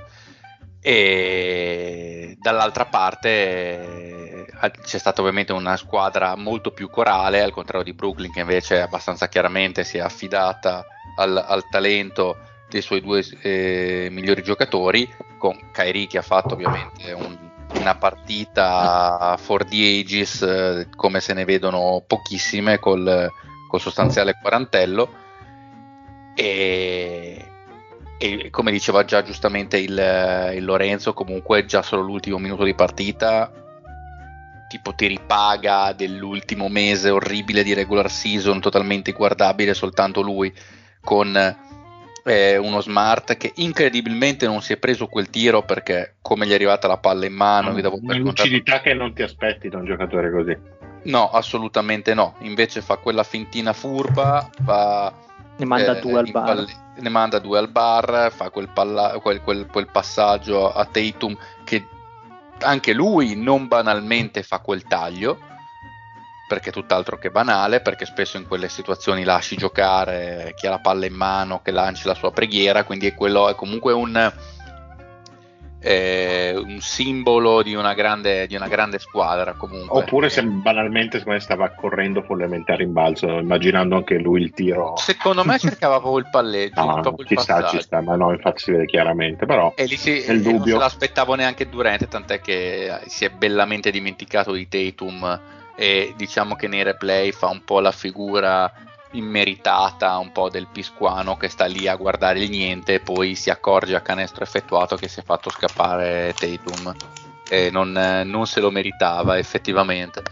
Comunque partita fisica meravigliosa con eh, come diciamo Durant che è un po' mancato però in compenso un Dragic che mamma mia direi è Inaspettato. inaspettat- inaspettatissimo direi ampiamente il migliore dei panchinari da, ambo- da ambole, ambole parti e con eh, Boston che si è abbastanza ripartita i meriti comunque secondo me Tatum partita da grande grande giocatore perché ha iniziato in maniera difficoltosa e poi si è ripreso come fanno i grandi giocatori cioè andando tanto in lunetta facendo una partita completa punti eh, e tanti assist presente sui due lati del campo tant'è che comunque Durante c'aveva lui e continuerà ad averlo, ad averlo lui e dall'altra parte Drummond si è visto che secondo me fa fatica ha giocato più o meno 18 minuti 20 minuti quello che è però comunque l'hanno fatto giocare all'inizio l'hanno sfruttato all'inizio poi si vede che fa fatica soprattutto quando vanno Peccato però, fuori eh. Peccato, perché secondo me Drummond pot- avrebbe potuto essere quel qualcosina in più eh, di questi Nets, nel senso che Mm. comunque sotto i suoi centimetri, i suoi chili si fanno sentire eh, in una è che squadra difensivamente lo mettono in mezzo in ogni pick and roll Sì, è vero, è vero, è vero, è vero, è vero. Sì, sì, Eh, il problema è quello. Però io ho visto meglio rispetto alle partite di play-in Seth Curry, che l'avevo visto proprio in Sì, difficoltà fisica con la caviglia e secondo me si muoveva molto molto molto meglio. Però se non sbaglio è stato un attimino condizionato dai falli personali, se non sbaglio, perché Sì, sì, ha eh, fatto quattro palli. Sì, infatti, è- è- abbastanza non ha sì, abbastanza partita in colore, però ha iniziato benino e ha comunque fatto diversi assist e in, in generale una prova comunque di mobilità che può far, può far ben sperare. Ma secondo altro- voi la- la- il- per il proseguo della serie, eh, gara 2 di nuovo a Boston, eh, al TD Garden, quindi comunque sappiamo quanto sia dof- difficile giocare lì. Secondo voi i Nets hanno le armi per poter eh, comunque nel- in 4-5 partite poter dar fastidio a questi Boston? Sì. Nel senso, Ma se, se eh, il il, il roster corto eh, può già pesare secondo voi oppure no?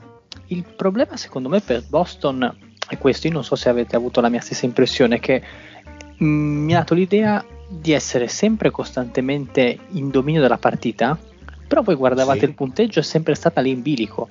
Cioè, Fino a tutto il terzo quarto come minimo era così e c'erano anche i commentatori che dicevano se guardi la parità sembra che Boston debba essere avanti di 10, questo già nel Esatto. primo quarto era avanti di 2. Ed ed è quello il discorso, cioè non sono stati in grado forse di chiuderla, di chiuderla prima, ecco, ma sono arrivati addirittura a un possesso dal perdere una partita che onestamente hanno giocato meglio, hanno dato l'idea di dominare e quindi boh, vediamo come Per il Io, discorso cioè- la segue della serie non è messa così bene Boston secondo me perché guardo sta partita e vedo una Boston che effettivamente come dite voi e però con dei Nets che alla fine rischiavano di vincere se non era per quel Beh, c'è da finale. dire che Irving proprio Quindi- sul quarto quarto ha Boston- fatto una prestazione incredibile. Boston è sempre stata in vantaggio per tre quarti della partita però Sì, però quello che dà da pensare è che Irving nel quarto quarto ha messo eh, la quinta se non la sesta marcia eh, da Sporting e ha praticamente portato Brooklyn a un soffio da vincerla. E lì dimostra anche del fatto che Irving com- come giocatore è sempre stato piuttosto clutch e in quel caso lì anche Boston ha avuto un attimino di collasso a livello difensivo, non avevano più le soluzioni per eh, tenerlo perché ha innellato eh, due triple in, in, eh, Sì. fronte canestro e comunque eh, gli avevano lasciato quello spazio in cui Irving poi riesce appunto a, a emergere. Poi ha fatto due penetrazioni subito dopo e ha portato Brooklyn comunque eh, a un più 8 in parziale, dove Boston sembrava non, non averne più a livello offensivo, quindi anche una buona difesa di Brooklyn. Quindi Brooklyn ha le capacità per rendere la, la serie molto difficoltosa. anche, non so anche Boston. difen- ma anche difensivamente, secondo voi, Brooklyn ha questa Eh, quando c'è stato un capacità? parziale dell'otto di, di 8 punti in cui è andato sempre la palla a Irving per inellare i canestri, eh, Brooklyn ha, ha difeso bene, ci sono state delle palle perse da parte di Boston in cui Brooklyn si è approfittata. E quindi secondo voi le chiavi de- per il proseguo della serie quali sono da entrambe le parti? Secondo voi? Cioè quali sono, cosa, cosa dovrebbe fare Boston o continuare a fare e che cosa dovrebbe fare Nets per cercare di portarsi in parità e vincere la serie? Boh, Bo- eh, Boston quello che dovrebbe fare chiaramente è riuscire a tenere i due complessivamente sotto i 60 a partita diciamo, Sono d'accordo. e, e non farsi sfondare ovviamente eh, dal- dalle seconde linee che poi aprono possibilità per tutti chiaramente. Quello che deve fare eh, Brooklyn eh, è tenere un minimo difensivamente e riuscire a non spompare i suoi che anche se devono giocare 40 poi devono produrre. Alla fine è abbastanza semplice. E avere qualche cosa qualche exploit tipo una partita deve esserci Bruce Brown che fa 15-18 punti, questa partita c'è la Draghi, ce l'avrebbero benissimo potuta vincere, un'altra volta ci può essere Patty Mills, eccetera, eccetera. Ma Eh, Brooklyn ha i anche loro. giocatori, a differenza di Denver, che possono farti la partita, come dice Patty Mills, o l'ha fatta Dragic, o può essere. Seth Curry magari, o chi per loro. E quindi io credo che Boston abbia già fatto, abbia già impostato la serie bene in quella prima partita. Eh, però mh, a livello di playoff eh, spesso il talento al top decide la serie. E in questo caso secondo me certo c'è la brandura però i Nets alla fin fine ne escono ho paura. Perché metti che Durant eh, una delle prossime partite non ne azzecchi di più di tiri metti che qualcun altro tipo i vari Patty Mills ok facciano la loro partita non lo so No, è anche difficile. da questa per- partita che secondo me Boston non è riuscita a vincere bene, eh, cioè con un punteggio convincente, un punteggio con un certo distacco, secondo me la, la, È un segnale. un po' lunga Mm, sulla sì. serie. Eh, magari sbaglio, magari poi i Nets Sono molto d'accordo col riusciranno, però- Fede per quanto riguarda la lettura di quello che deve fare Boston, però è complesso poi mantenerlo su una serie lunga. E sottolineo quello che dice Pat perché l'evidenza eh, del talento di uno ha fatto la differenza dove anche Durant, come ben diceva Fede, che ha sofferto molto i raddoppi e forse non è entrato anche qualche tiro eh, di troppo per serata storta, ha poi messo anche qualche tiro con un coefficiente molto difficile. Sì, Durant cosa ha fatto? Durant- 4 punti su 29 sì. tiri, una roba del Sì, genere. sì, non sì. so, che è una percentuale mh, ridicola per Durant. Cioè, non mi aspetto che, che continui così Durant nella serie. Non do per quanto scontata la vittoria dei Celtics io, nonostante abbiano giocato, anche perché se si va a rivedere l'ultima azione c'è stata veramente una lettura inaspettata da parte della difesa di, di Brooklyn e, e dopo un, un semimiracolo di Tatum perché una virata del genere quante volte ti riesce in una partita di playoff all'ultimo possesso allo scadere? Bravi loro per l'amor di Dio perché se- i Celtics hanno impostato molto bene come ha detto Pat la, la partita e la serie però ci sono degli elementi che fanno pendere l'ago della bilancia per i Brooklyn.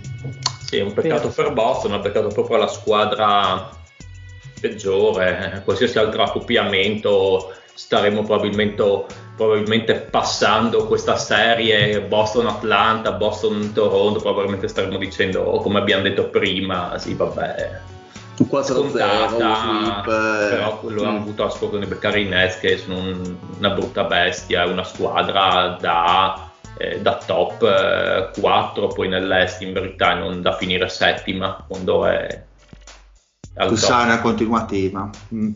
Eh, direi di andare all'ultima serie ovvero quella tra Chicago Scusate, una domandina, ma visto che Mm. c'è la la, la telenovela di Ben Simmons. Un pensiero. Torna, non torna, lo fanno Mm. giocare, ci provano, non ci Secondo me provano. no, nel senso Anche perché non, ha, non ha molto senso secondo me. Vedo difficoltà poi entrare in corsa No, in quel sistema. anno, Più che altro- Io squadra, sono, io sono d'accordo, però, però le voci sono lì, quindi è giusto fare due chiacchiere. Co- cosa- ma, eh, scusami Fede, che cosa, quando dovrebbe rientrare secondo Ah, stavano echeggiando gara 5 barra, barra gara 6 della serie, se ci siamo. Però ogge- oggettivamente Fede, inserire un giocatore che non è uno scorer puro, ma eh, un giocatore di sistema, perché questo è attualmente Simmons, eh, in, un, in un momento presumo molto delicato, perché se arriviamo sono a gara perfettamente 5, d'accordo.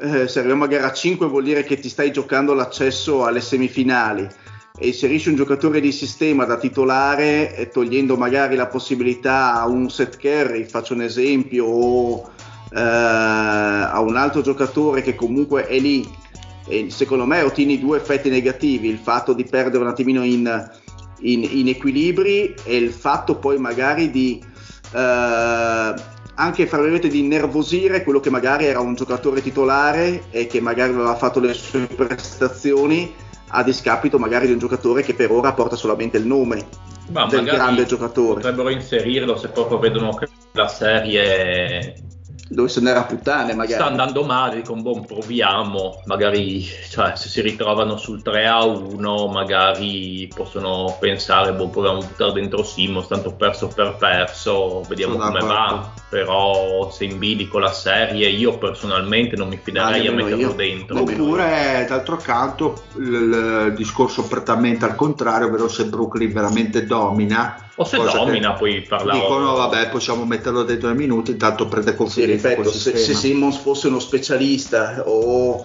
esclusivamente difensivo, quindi con pochi possessi, o un tiratore da tre, eccetera, sì, potrei Solo per- dirti di sì, per il sì. proseguo dei playoff Ma- comunque se guardiamo il, il, il- il- il bracket qua eh, poi Brooklyn o, chi, o comunque chi esce da quella serie va a trovarsi Milwaukee e in quella serie mettere un. Simmons adesso non so come sta lavorando con la squadra se sta facendo qualcosa se non penso che però siano tanto focalizzate sull'inserire Simmons in questo momento perché sono altre altre priorità buttare eh, dentro Simmons in una gara contro Boston e poi ti viene fuori la serie contro Milwaukee Contro la squadra più forte a est, ha, sì, eh. un pochino poco senso secondo me per il cammino che hanno davanti Ci sta, ma sono d'accordo con voi. Eh, Chicago-Milwaukee, appunto. Ma anche questa è una storia. Che questa. Bravo, bravo, bravo Marione, il termine corretto. C'è poco da fare. Eh, come direbbe qualcuno, Milwaukee in 3 e festa finita. No, vabbè, ma me- Chicago non ha, non ha nessun'arma da contrapporre.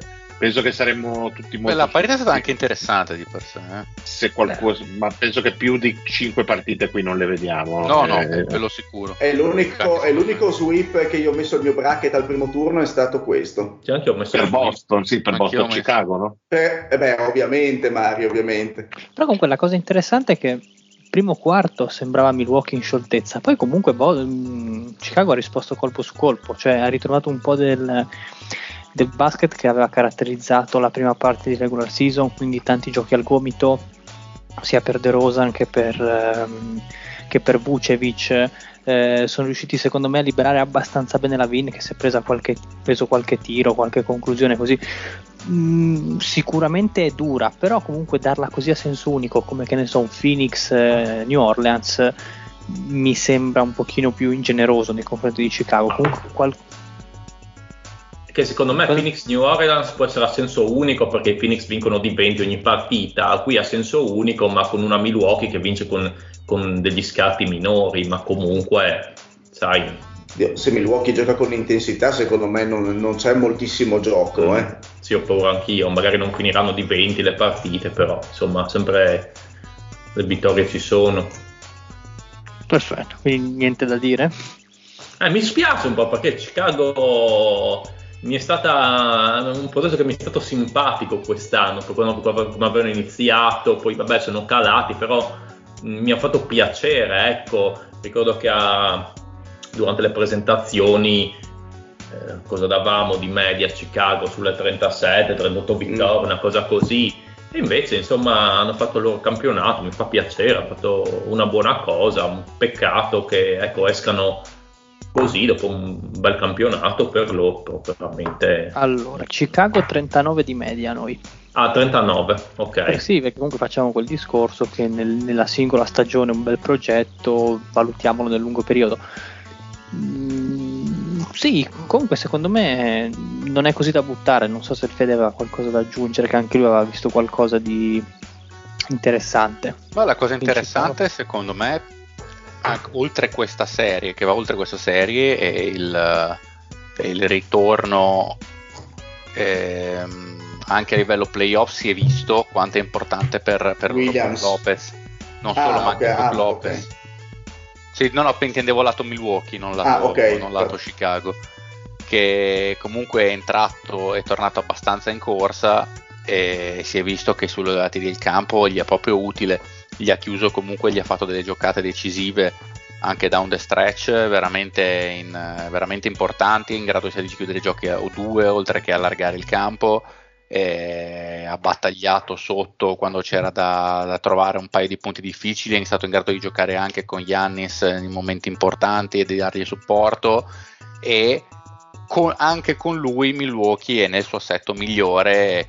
Io ho visto una squadra che ha giocato nel complesso, secondo me, abbastanza male, e, ma non ha buttato via la partita. Che quelli, secondo me, sono alcuni degli, degli aspetti fondamentali di una squadra a titolo vera e propria, cioè anche quando comunque la partita sia un po' sporcata, in qualche modo riesce a portarla a casa. Quindi trovo Milwaukee più che mai impressionante e serissima candidata per essere la squadra che, essere la squadra che esce dal, dall'est. E comunque è attualmente ricordiamo la squadra da battere, eh, quindi insomma. A mio avviso, eh... sì. Beh, ci sta. Bene ragazzi, andiamo, abbiamo coperto tutte, tutte le partite di questo primo turno che sono state effettuate, vediamo stasera come vanno le varie gare 2 eh, delle serie in gioco e quindi cosa facciamo? Una bella ruotina? Eh beh sì. Uh, grande! Facciamo la ruotina o Pat vuole dare le risposte al... Um, ah ok, la do adesso, dai. Sì, dalla adesso, dalla risposta. E la risposta è il, un mio grandissimo nemico, Anferny Simmons. Ma vai a cagare. Ma vai a cagare. Così, eh, così posso... diavolo. Vedi quante partite di Portland hai visto quest'anno? Esatto. Credo di esserci anche Lillard in questa. Sono una coppia di bestie. Non hai visto una partita di Portland? No, perché dici così? perché ti conosciamo, Pat. Non hai commesso questo errore. Nemmeno con Washington ti sei visto Poi. Portland. No, sbaglio poi Anthony Simon so che anche lo avrà visto da buon occhio dal Fede, quindi a maggior ragione lo odio. Ma ah, due anni fa. Poi eh, appena ho smesso di vederlo di buon occhio ho iniziato a giocare bene. Beh, Vedi. quindi praticamente lo odi per il semplice fatto che potrebbe piacere a me. Beh, questo mi dà grande onore. Beh, certo, sei il mio, il mio miglior nemico. Eh beh, ci sta, ci Grande, sta. non vedo l'ora che Dopo... ci ammazziamo a Madrid a insieme. Dopo a pari dell'Andrea Testa. Oh beh, prima il Fede. Ah beh, beh, cavolo, io, io posso morire contento stanotte, rega.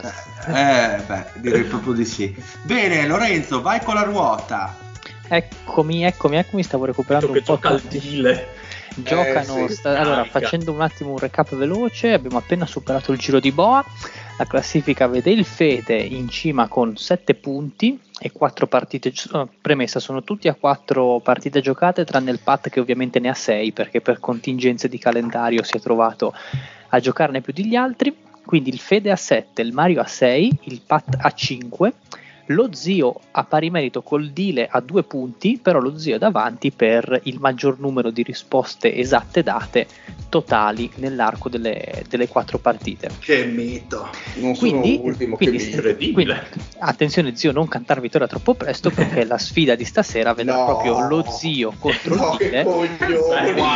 Wow, gioca il Dile quasi che, che, che, che quindi scontro nella, per abbandonare appunto l'ultimo posto della classifica e cercare un po' di muovere. Ma la vinta al deal e basta. Aspetta, però facciamo un disclaimer prima di iniziare, mandate a letto i bambini. Alternati mobili e soprattutto potrebbe essere molto lunga, quindi armiamoci di, di cronometro e di pazienza. Eh, ruota di, le ruote di quest'oggi anzi sono gentilmente offerte dal Carlo Celeste, quindi prendetevela con lui nel caso. Celeste io, io, io, comunque ringrazio lui come ringrazio tutti quelli che hanno contribuito a questa follia e tutti quelli che vorranno contribuire. Potete mandarci le ruote dovunque, mail, Twitter, Telegram, qualsiasi Lorenzo cosa. sempre pronto. Sono sempre pronto e mandatemele che mi, mi liberate di un sacco di lavoro in più che non devo fare io. Quindi, eh... senza vergogna, però. no, no, assolutamente. Vabbè, perché, perché l'ascoltatore apprezza l'onestà invece che usare troppi giri di parole, non vanno presi in giro. Sei come un impiegato statale, Lorenzo. Sì, stavo pensando. a faccio fare il lavoro agli altri perché non ho balle di farlo io. Esattamente, imparo dai comunque, migliori. De, comunque nella mia ruota sicuramente sotto la C c'è la C di costellazione. ah, ok. No, non vedo l'ora di sentire la spiegazione, andiamo, andiamo a fare queste ruote. Allora, lo zio gioca in casa, quindi ha diritto di scegliere tra la ruota Golden Age o la ruota New Wave. Beh, ovviamente Golden Age. ruota Golden Age per lo zio. Io onestamente poi... Mh, Vorrei, vorrei, chiedere anche pubblicamente al Celeste con che criterio ha fatto questa, questa distinzione perché mi sembrano tutte molto come uguali come, come, argomenti, cioè non è che sono tematiche ecco, queste ruote, così per dare un vantaggio ai nostri concorrenti di oggi. Quindi zio, eh, come sempre, dalla A alla Z, tre minuti per te, quando sei pronto partiamo. Educo da questo silenzio. Sei, zio?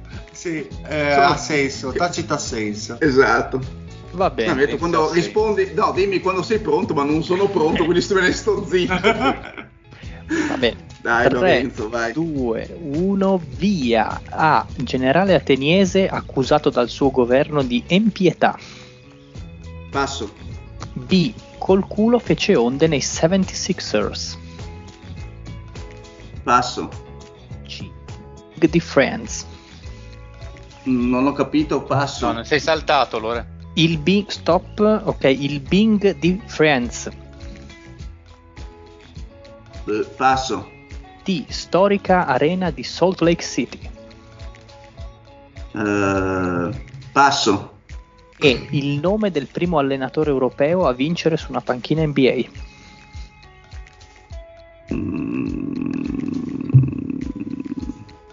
Eh, passo. Beh, Ugo che ti portava nel pianeta dell'iperbasket. Eh, con che lettera? F. Passo. Sono difficili queste qua. G. Merda. Epifanio, personaggio di Albanese. Il cognome. Eh, beh, chi si ricorda? Eh, passo. H. Il soprannome di Havlicek. Mm, non me lo ricordo adesso. Passo. Zio, Adesso sono velocizza che po' siamo a 1.45. Sì, vabbè. dell'anno 2012. in- Eh, passo. Sarà Irving? Vabbè. Eh, vabbè. L. Ex conduttore amato dagli Omis. Eh, chi è? Lippi? Quando mai? M. M. Che cazzo ne Titone so? Stop. Ma Lippi lo, am- Lippi lo amerai tu, scusami, eh. Parli a nome di tutti. Mi Beh, sento, serio? no, mi, mi sento abbastanza offeso. Cioè, anzi, ne ho, ho pessimi ricordi di Lippi. Ah, comunque, Eh, ehm, quella- no, no, aspettate, a dire difesa, a dif- a difesa dello zio, la definizione di questa mm, parola era L, ex conduttore mandato dagli Omis. Io ho chiesto al Celeste se c'era un errore di battitura, non mi ha risposto, quindi ho pensato che fosse amato, quindi un correttore che l'ha cambiato, però Ma io da, da quando compravo i TV tabù alle medie e ho dove? girato la, la pagina prima di se- mentre stavo per sburare e poi sono finito sulle pagine di, sulla facciona di Claudio Lippi, non l'ho, non l'ho più visto con gli stessi occhi. Comunque non è Claudio Lippi. Zio ci sei? Ah no? O comunque, ragazzi, io conto a fare zero. E vai, vai, vai, vai. Ne hai già Sono- fatto uno. carico. No, no, no, non l'ha fatto. Ah, ok, 1,20 ma zero, 1,25 zio, veloce, veloce, veloce. Vai. 3, 2, 1, via. I- M, il ditone che parla otto lingue. Passo. N, MVP del 2006. Passo. Il 96 oro ad Atlanta. Eh, non ho capito, passo. Nipote del re di Argo. Eh, con che lettera? Che non ho P, sentito. P di Padova. Eh, boh, Priamo? Errato. Q lo conduceva Piero Angela. Ehm, Quark. Esatto. R il suo mantra era Bold Online. Eh, passo. S Malik a cui fu fatale il compleanno di Garnett. Eh, cazzo, porca puttana, passo. Zoto Eh, liquido e hasta la vista baby. Passo, U la sua mossa era la Tombstone Pile Driver. passo. V uno dei Morrison della musica. Eh, van, Esatto. Z lezione di fitness musicale. Zumba. Esatto. Stop al tempo. Io 20 aggiungerei qualche cosina perché sono proprio difficili. A volte chi è saltata Difficili. oggettivamente la voce. Io, vi- visto il soggetto, gli aggiungerei 104 secondi perché te li meriti. Secondo me 104 anni perché risponda a qualcuna. Dico già Allora, che sono Difficili. No, No, alcune- no. secondo me in, in alcune gliele data mentalmente su perché alcune le sai sicuramente. No, ma non sono, nella non sono seconda concentrato, non sono capisco come mi concentrato. salta la voce. Non capisco come mi salta la voce. Sono Ma sempre nelle ruote. Cioè, ci- ci ruote. sempre quando ci sono le ruote. Sembri, sai chi? Sembri eh, Buttinar quando fa il Giro d'Italia e si collega con Santini. Uguale. Santini! che mito. Eh, mi spiace, mi spiace. Tra l'altro, Mario, prepariamoci alla preview. Eh, comunque, aggiungiamo Vai. 30 secondi d'ufficio, Sì. quindi 50 Vai, vai, secondi vai. per te. Poi lo faremo anche col dealer perché è molto difficile Mm. anche quella del dealer. Cioè, il- diciamo che il livello di difficoltà è molto simile. Eh, è bravo il Carlo Celeste che, che, che, che, che È bravo, bravo. Cioccia Celeste, c'hai difficile. sfondati. Ma più che altro sono le- le- la- il modo di, di- di far- comporre le definizioni che non, Sì, non le capisco vero. molto. Comunque, ok, vai. Quindi 50 secondi, ripartiamo da là. 3, 2, 1, via A. Generale ateniese accusato dal suo governo di empietà. Passo. B. Col culo fece onde nei 76ers. Che cazzo è? Passo. C. Il Bing, amico di Joy nella serie TV Friends. Eh, con che lettera? C di casa. Eh, Carl. Errato. D. Storica arena di Salt Lake, City- di Salt Lake City. Ehm, non mi ricordo, passo. E primo allenatore europeo a vincere una panchina, su una panchina NBA. Ehm, è quello dei Cavaliers. Boh, passo. E Ugo che ti portava nel pianeta dell'iperbasket. Boh. Stop al Non so. Stop al tempo. Quante ne fate? Due. Tre, mi sa. Lo Grande. zio ne ha fatte tre.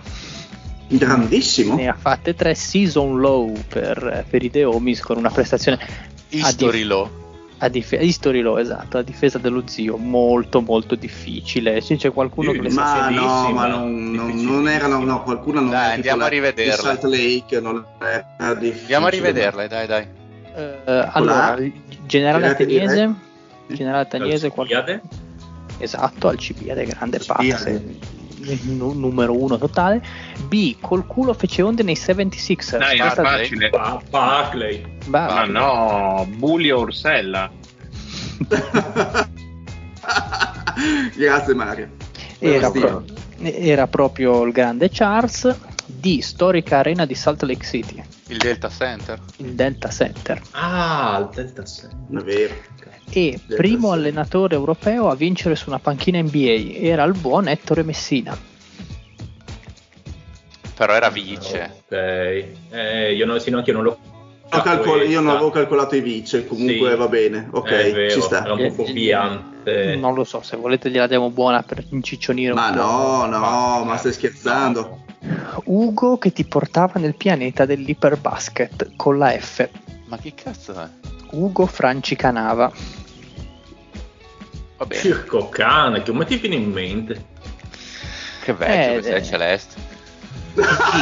Franci Canava, cazzo, saranno 40 25 anni. anni. Come? E G lui lui qui l'aveva fatta ancora più difficile perché aveva scritto solo Epifanio cognome. Io ci aggiungo anche personaggio di albanese a mai dire gol. Ma Non ho mai non saputo il cognome di. Epifanio No, nemmeno- personalmente. Epifanio Gilardi. Non lo sapevo. Esatto. Ma, H, H. Dario la sapeva questa che è un nerdone di merda? no, no, no, no, no, non frequento nessun, nessun Epifanio. Ok. H, H, soprannome di Havlicek. Ondo. Ondo. Ondo, che No, tra l'altro questa qui va già utilizzata in, in Sì. qualche altra ruota. I rookie dell'anno 2012 avevi passato, Irving? ma poi l'avevi Irving. giù. Irving. Sì, sì. Poi c'è la contestatissima L, ex conduttore mandato o amato dagli Omis, che era Lubrano. Lubrano. eh, sì, eh, vabbè. Sì, ma è roba, è roba storica. Ah, ma sarà mandato, sì, perché ti manda Lubrano. Ah, era mandato, Lubrano. era mandato. Era mandato. Però Era comunque non mandato. scapiva un cioè, mandato dagli cioè sì, era un Comunque, po'. Questa qua diciamo che era molto deep solo per i veri appassionati, quindi noi non siamo appassionati di noi stessi, quindi non potevamo saperla. Eh, esatto, bravo. Secondo me era molto, era molto meglio Lippi come risposta. sì, eh. secondo me sì. No, era un po' confondere dagli omis, nel senso se dicevi conduttore Mandato. mandato, ma che- o qualcosa del genere, magari uno ci arrivava. Va bene, Ma sì. Un po', un po' solo. Questa qua era facile, invece il ditone che parla otto lingue. Un È già, tombo. Un tombo. è- è già qua con ditone. No, scusa, di- dillo bene, le- eh, Fede, chi è? Mutombo. No, qual è la tua mossa tipica? È l'elbow combo di Dikembe Mutombo. esatto, proprio quella. proprio lei. N, MVP del 2006, Nash. questa, Nash. questa è la Saldile, esatto. Eh, nel 96 oro ad Atlanta, io vi do un Olajuwon. suggerimento, vi do un suggerimento, l'80% dei nostri giochi, delle nostre ruote ha la Oce Olajuwon, quindi Eh, infatti, Olai, Tutta- vabbè, quello era per me. No, per no, me ma scusa, vabbè, ma sì, è già venuto fuori. A ora. parte che io non avevo sentito nel primo Sì, giro, non avevo sì. sentito la prima parte della frase, quindi ti ho detto passo perché l'ho sentito solo alle Olimpiadi e basta. mannaggia. Non avevo capito la prima parte. Tra l'altro adesso immagino mi sentiate benissimo. Sì, no, sì. certo. questa, questa della O si sentiva perché avevo, l'avevo pensata già al primo Eh, io no, la Forse prima parte non l'avevo l'ha sentito, no, sentita. no, no, non avevo capito la prima parte. P, nipote del re di Arco, con la P di Padova. Perseo. Perseo, proprio lui, incredibile. Qua zio mi sei caduto su una R molto molto facile, il suo mantra era Bold on Lie, Rashid. Rashid. Rashid, Eh, esattamente. un po' sorprendente, Mm. sì, non l'hai presa. Questa qua invece pensavo fossi l'unico a riuscire a rispondere per contingenze appunto di squadra alla S, Malik, Eh, ho avuto, ho avuto un grandissimo vuoto. Malik.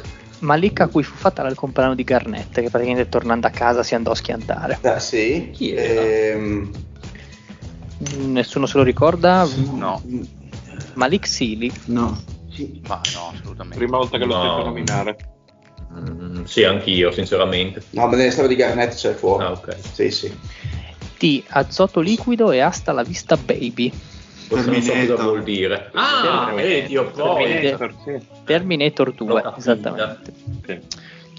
Eh, U, la sua mossa era la Tombstone Pile Driver. Undertaker. Undertaker. Undertaker, il vecchio. Però, però devo dire che alcune domande se le, le ha complicate, perché tipo azoto liquido e hasta, poteva anche solo dire hasta la vista baby.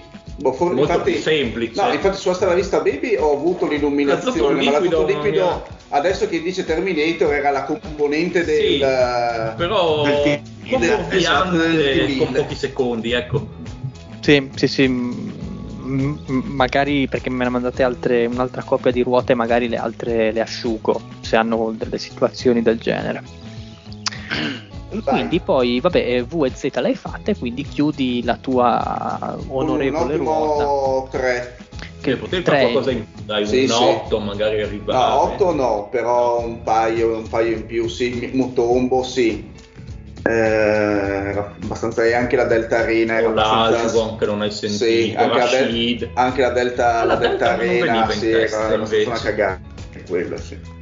Però boh. Bene. Vai, Quindi, vai, zio, dile. dai, dai. dile, ah, Facci sognare, dile. Eh, Dile, hai diciamo un'occasione, un, una- un- un- un tiro a porta vuota, un tiro libero che non puoi sbagliare. Però Dile sbaglierà. I tre Eh, punti dello andiamo- zio ti mettono. Dile, in- io ti dico solo che è una, che gra- una grande locura da parte tua. Eh. Che ne- c'ho il, la- il cal- il calo della palpebra. Secondo me il Dile vince con 4, giusto per scherzarmi. molto probabile. Molto Sarebbe, probabile. sarebbe molto interessante. Ah, dire pronto 3, 2, 1, via. A. Famose scarpe Nike vietate dalla NBA. Air. Esatto. Eh, B. Con Cooper formava la coppia di guardie nello Showtime.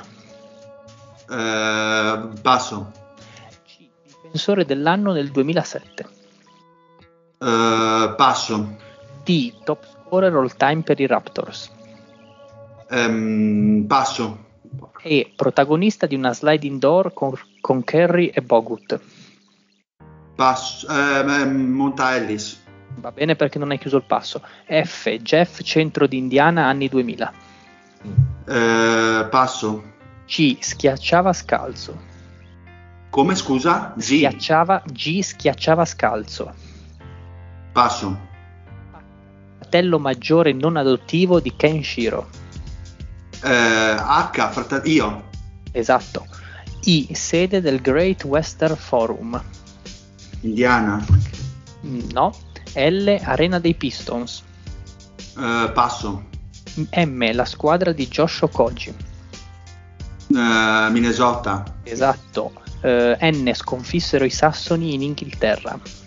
Normanni. Esatto. O. L'unico giocatore degno ai Bulls nel primo anno di Jordan. Otis. Errato. P. MVP nato a Bruges il cognome. MVP nato a Bruges. eh, passo.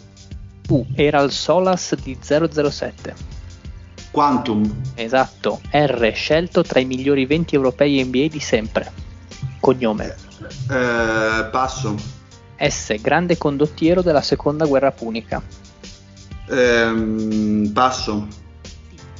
Non sottovalutava il cuore di un campione. Passo. U. Catena montuosa russa. Urani. Esatto. V. Il limes romano di Adriano. Eh, passo. Età nera maestro Phil Jackson.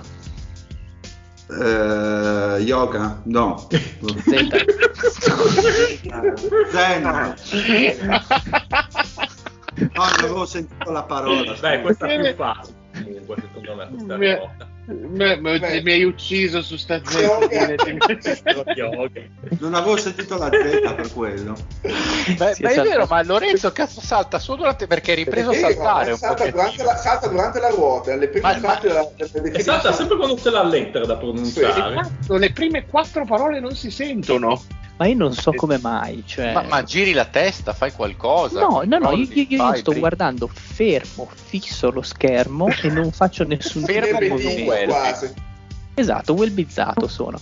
Comunque, eh, non ti posso dare giusta al maestro yoga, quindi ri- Maestro yoga. Bellissima.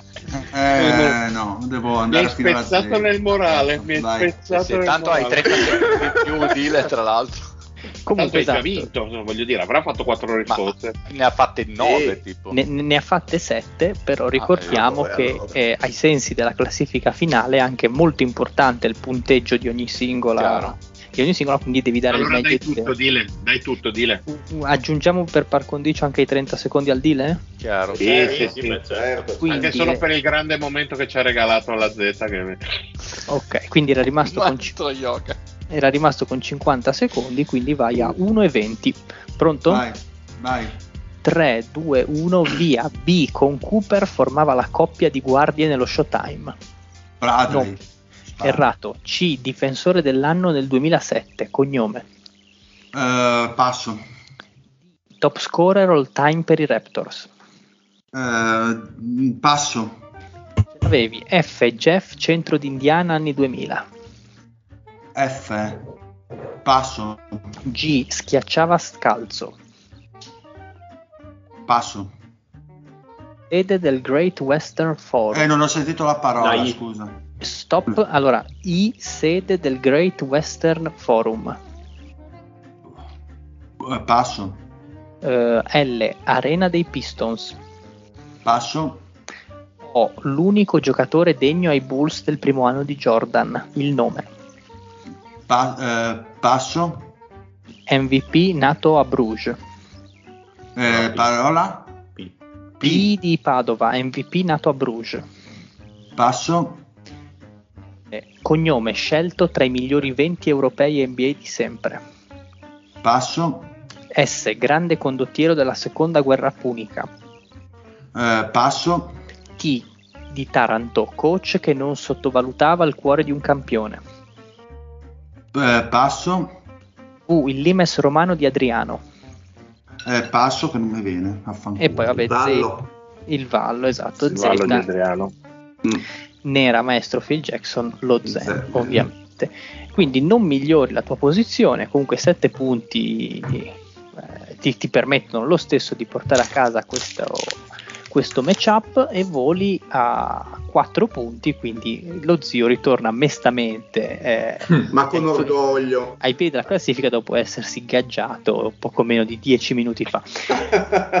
Quindi, facendo una rapida correzione, B con Cooper formava la coppia di guardie nello Showtime, Byron. Byron Scott, esatto. Eh, beh, no. Byron Scott. Eh, C difensore dell'anno del 2007, questo è un po' particolare. Particolare? 2007, 2007. No, no, n- n- non è Perché io avevo particolare, ma pensato a Tyson Chandler, ma non c'era, forse era troppo presto. no, Sì. era, era Marcus Camby. Ah, è Nel vero. 2007 ok. Marcus Camby, non me lo ricordavo no. assolutamente. Eh, D, questa qua secondo me Dile ce l'avevi ma non ti sei Eh, buttato. questa Top Dai, De. Rosa. De Rosa. Però, oh, ma ave- avevo veramente il. La sapevo perfino io. Sì, non. eh, vuoto. Jeff con la F. Foster. Jeff Foster, sì. Foster. Caldissimo, Pat, sei caldissimo. E G. passa anche nei giochini. G schiacciava scalzo. Gerald Green. Geraldo, esatto. Ah. Ma pensa a te. Che mostro. I sede del Great Western Forum. Con Paul Pierce che andava a vederli da piccino, no? Non- Il forum di Inglewood. No. Se avessi detto solo il forum, forse avrei avuto qualche possibilità. Perché forse non voleva confondere con Philadelphia. Boh, Ah, la butto lì.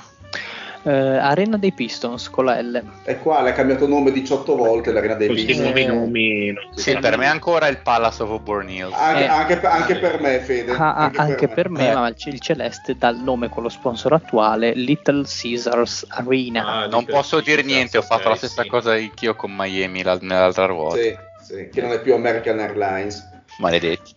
O, o di Otranto, questo è un po' difficile, secondo me è l'unico Eh. giocatore degno ai Bulls nel primo anno di Jordan. E Olajuwon. Eh, no. che cazzo No, per- però mezzo punto per la simpatia l'avrei potuto anche dare. Era Orlando Woolridge. Oh sì, ma, ma non c'era... Ah no, è vero, al, e cos'era? Il- al, primo, al primo anno di... Non ho capito, il primo anno senza Jordan, il primo di Jordan, non ho Il capito. primo anno di Jordan ai. Jordan. Ah, nell'84, ah sì, boh, non- che, se la ricorda, quella squadraccia di merda. Sì, questa secondo me ci potevi arrivare, anzi secondo me tu non ci sei arrivato per il pensiero negativo perché tu non vuoi pensare a questo giocatore in generale, Mm. eh, inteso come inteso te Dile. Eh, P MVP nato Tony a Brooklyn. Parker. Tony Parker, Tony esatto. Parker. Vabbè, Però intendeva MVP cazzo delle finali, no? Per quello è Eh, il- però sì. Era un po' fuorviante. Eh, può essere- Beh, però nato a- non è che ce ne nato a sono nati Bruges, tanti in Belgio, esatto. sì, effettivamente. Nati a Eh, io comunque capisco il Dile che giustamente ha, fa- Eh sì, no, sai voleva, che- non voleva bestemmiare, grazie Tra Dile. l'altro, bellissima, bellissima città Bruges, così se piccola. Come Vienna?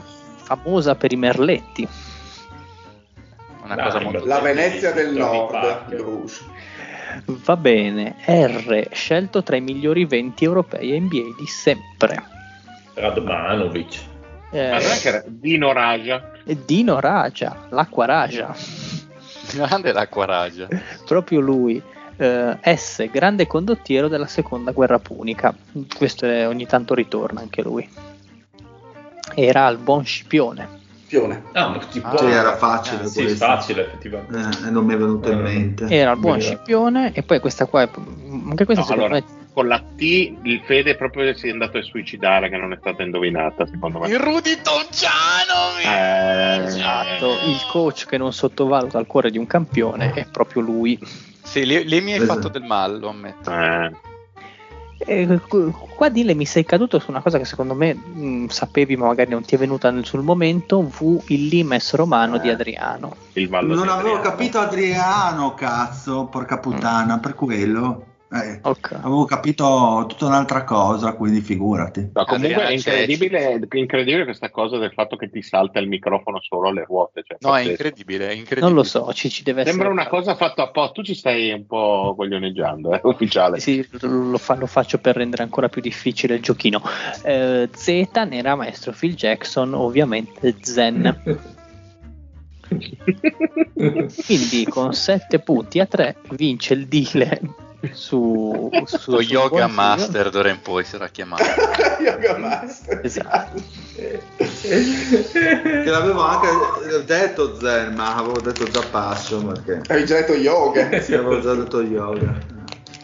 Esattamente, Yoga. quindi eh, non potevo dartela valida. Giusto, giusto. Bene, andiamo ai saluti che sono sbunnato nell'anima. Un saluto allo zio, Col mio bel 3 vi saluto. un saluto al Patrizio, Ciao a tutti, buon basket. un saluto a Lorenzo, Buonanotte a tutti, buonanotte. un saluto al Fede Bella regas, alla prossima. e un saluto al Marione. Buona serata a tutti, ciao. Eh, E un saluto anche dal Dile. Alla prossima. Bella! Oh yeah! Natasha from St. Petersburg, she was a trapezist. Ralph Vladimir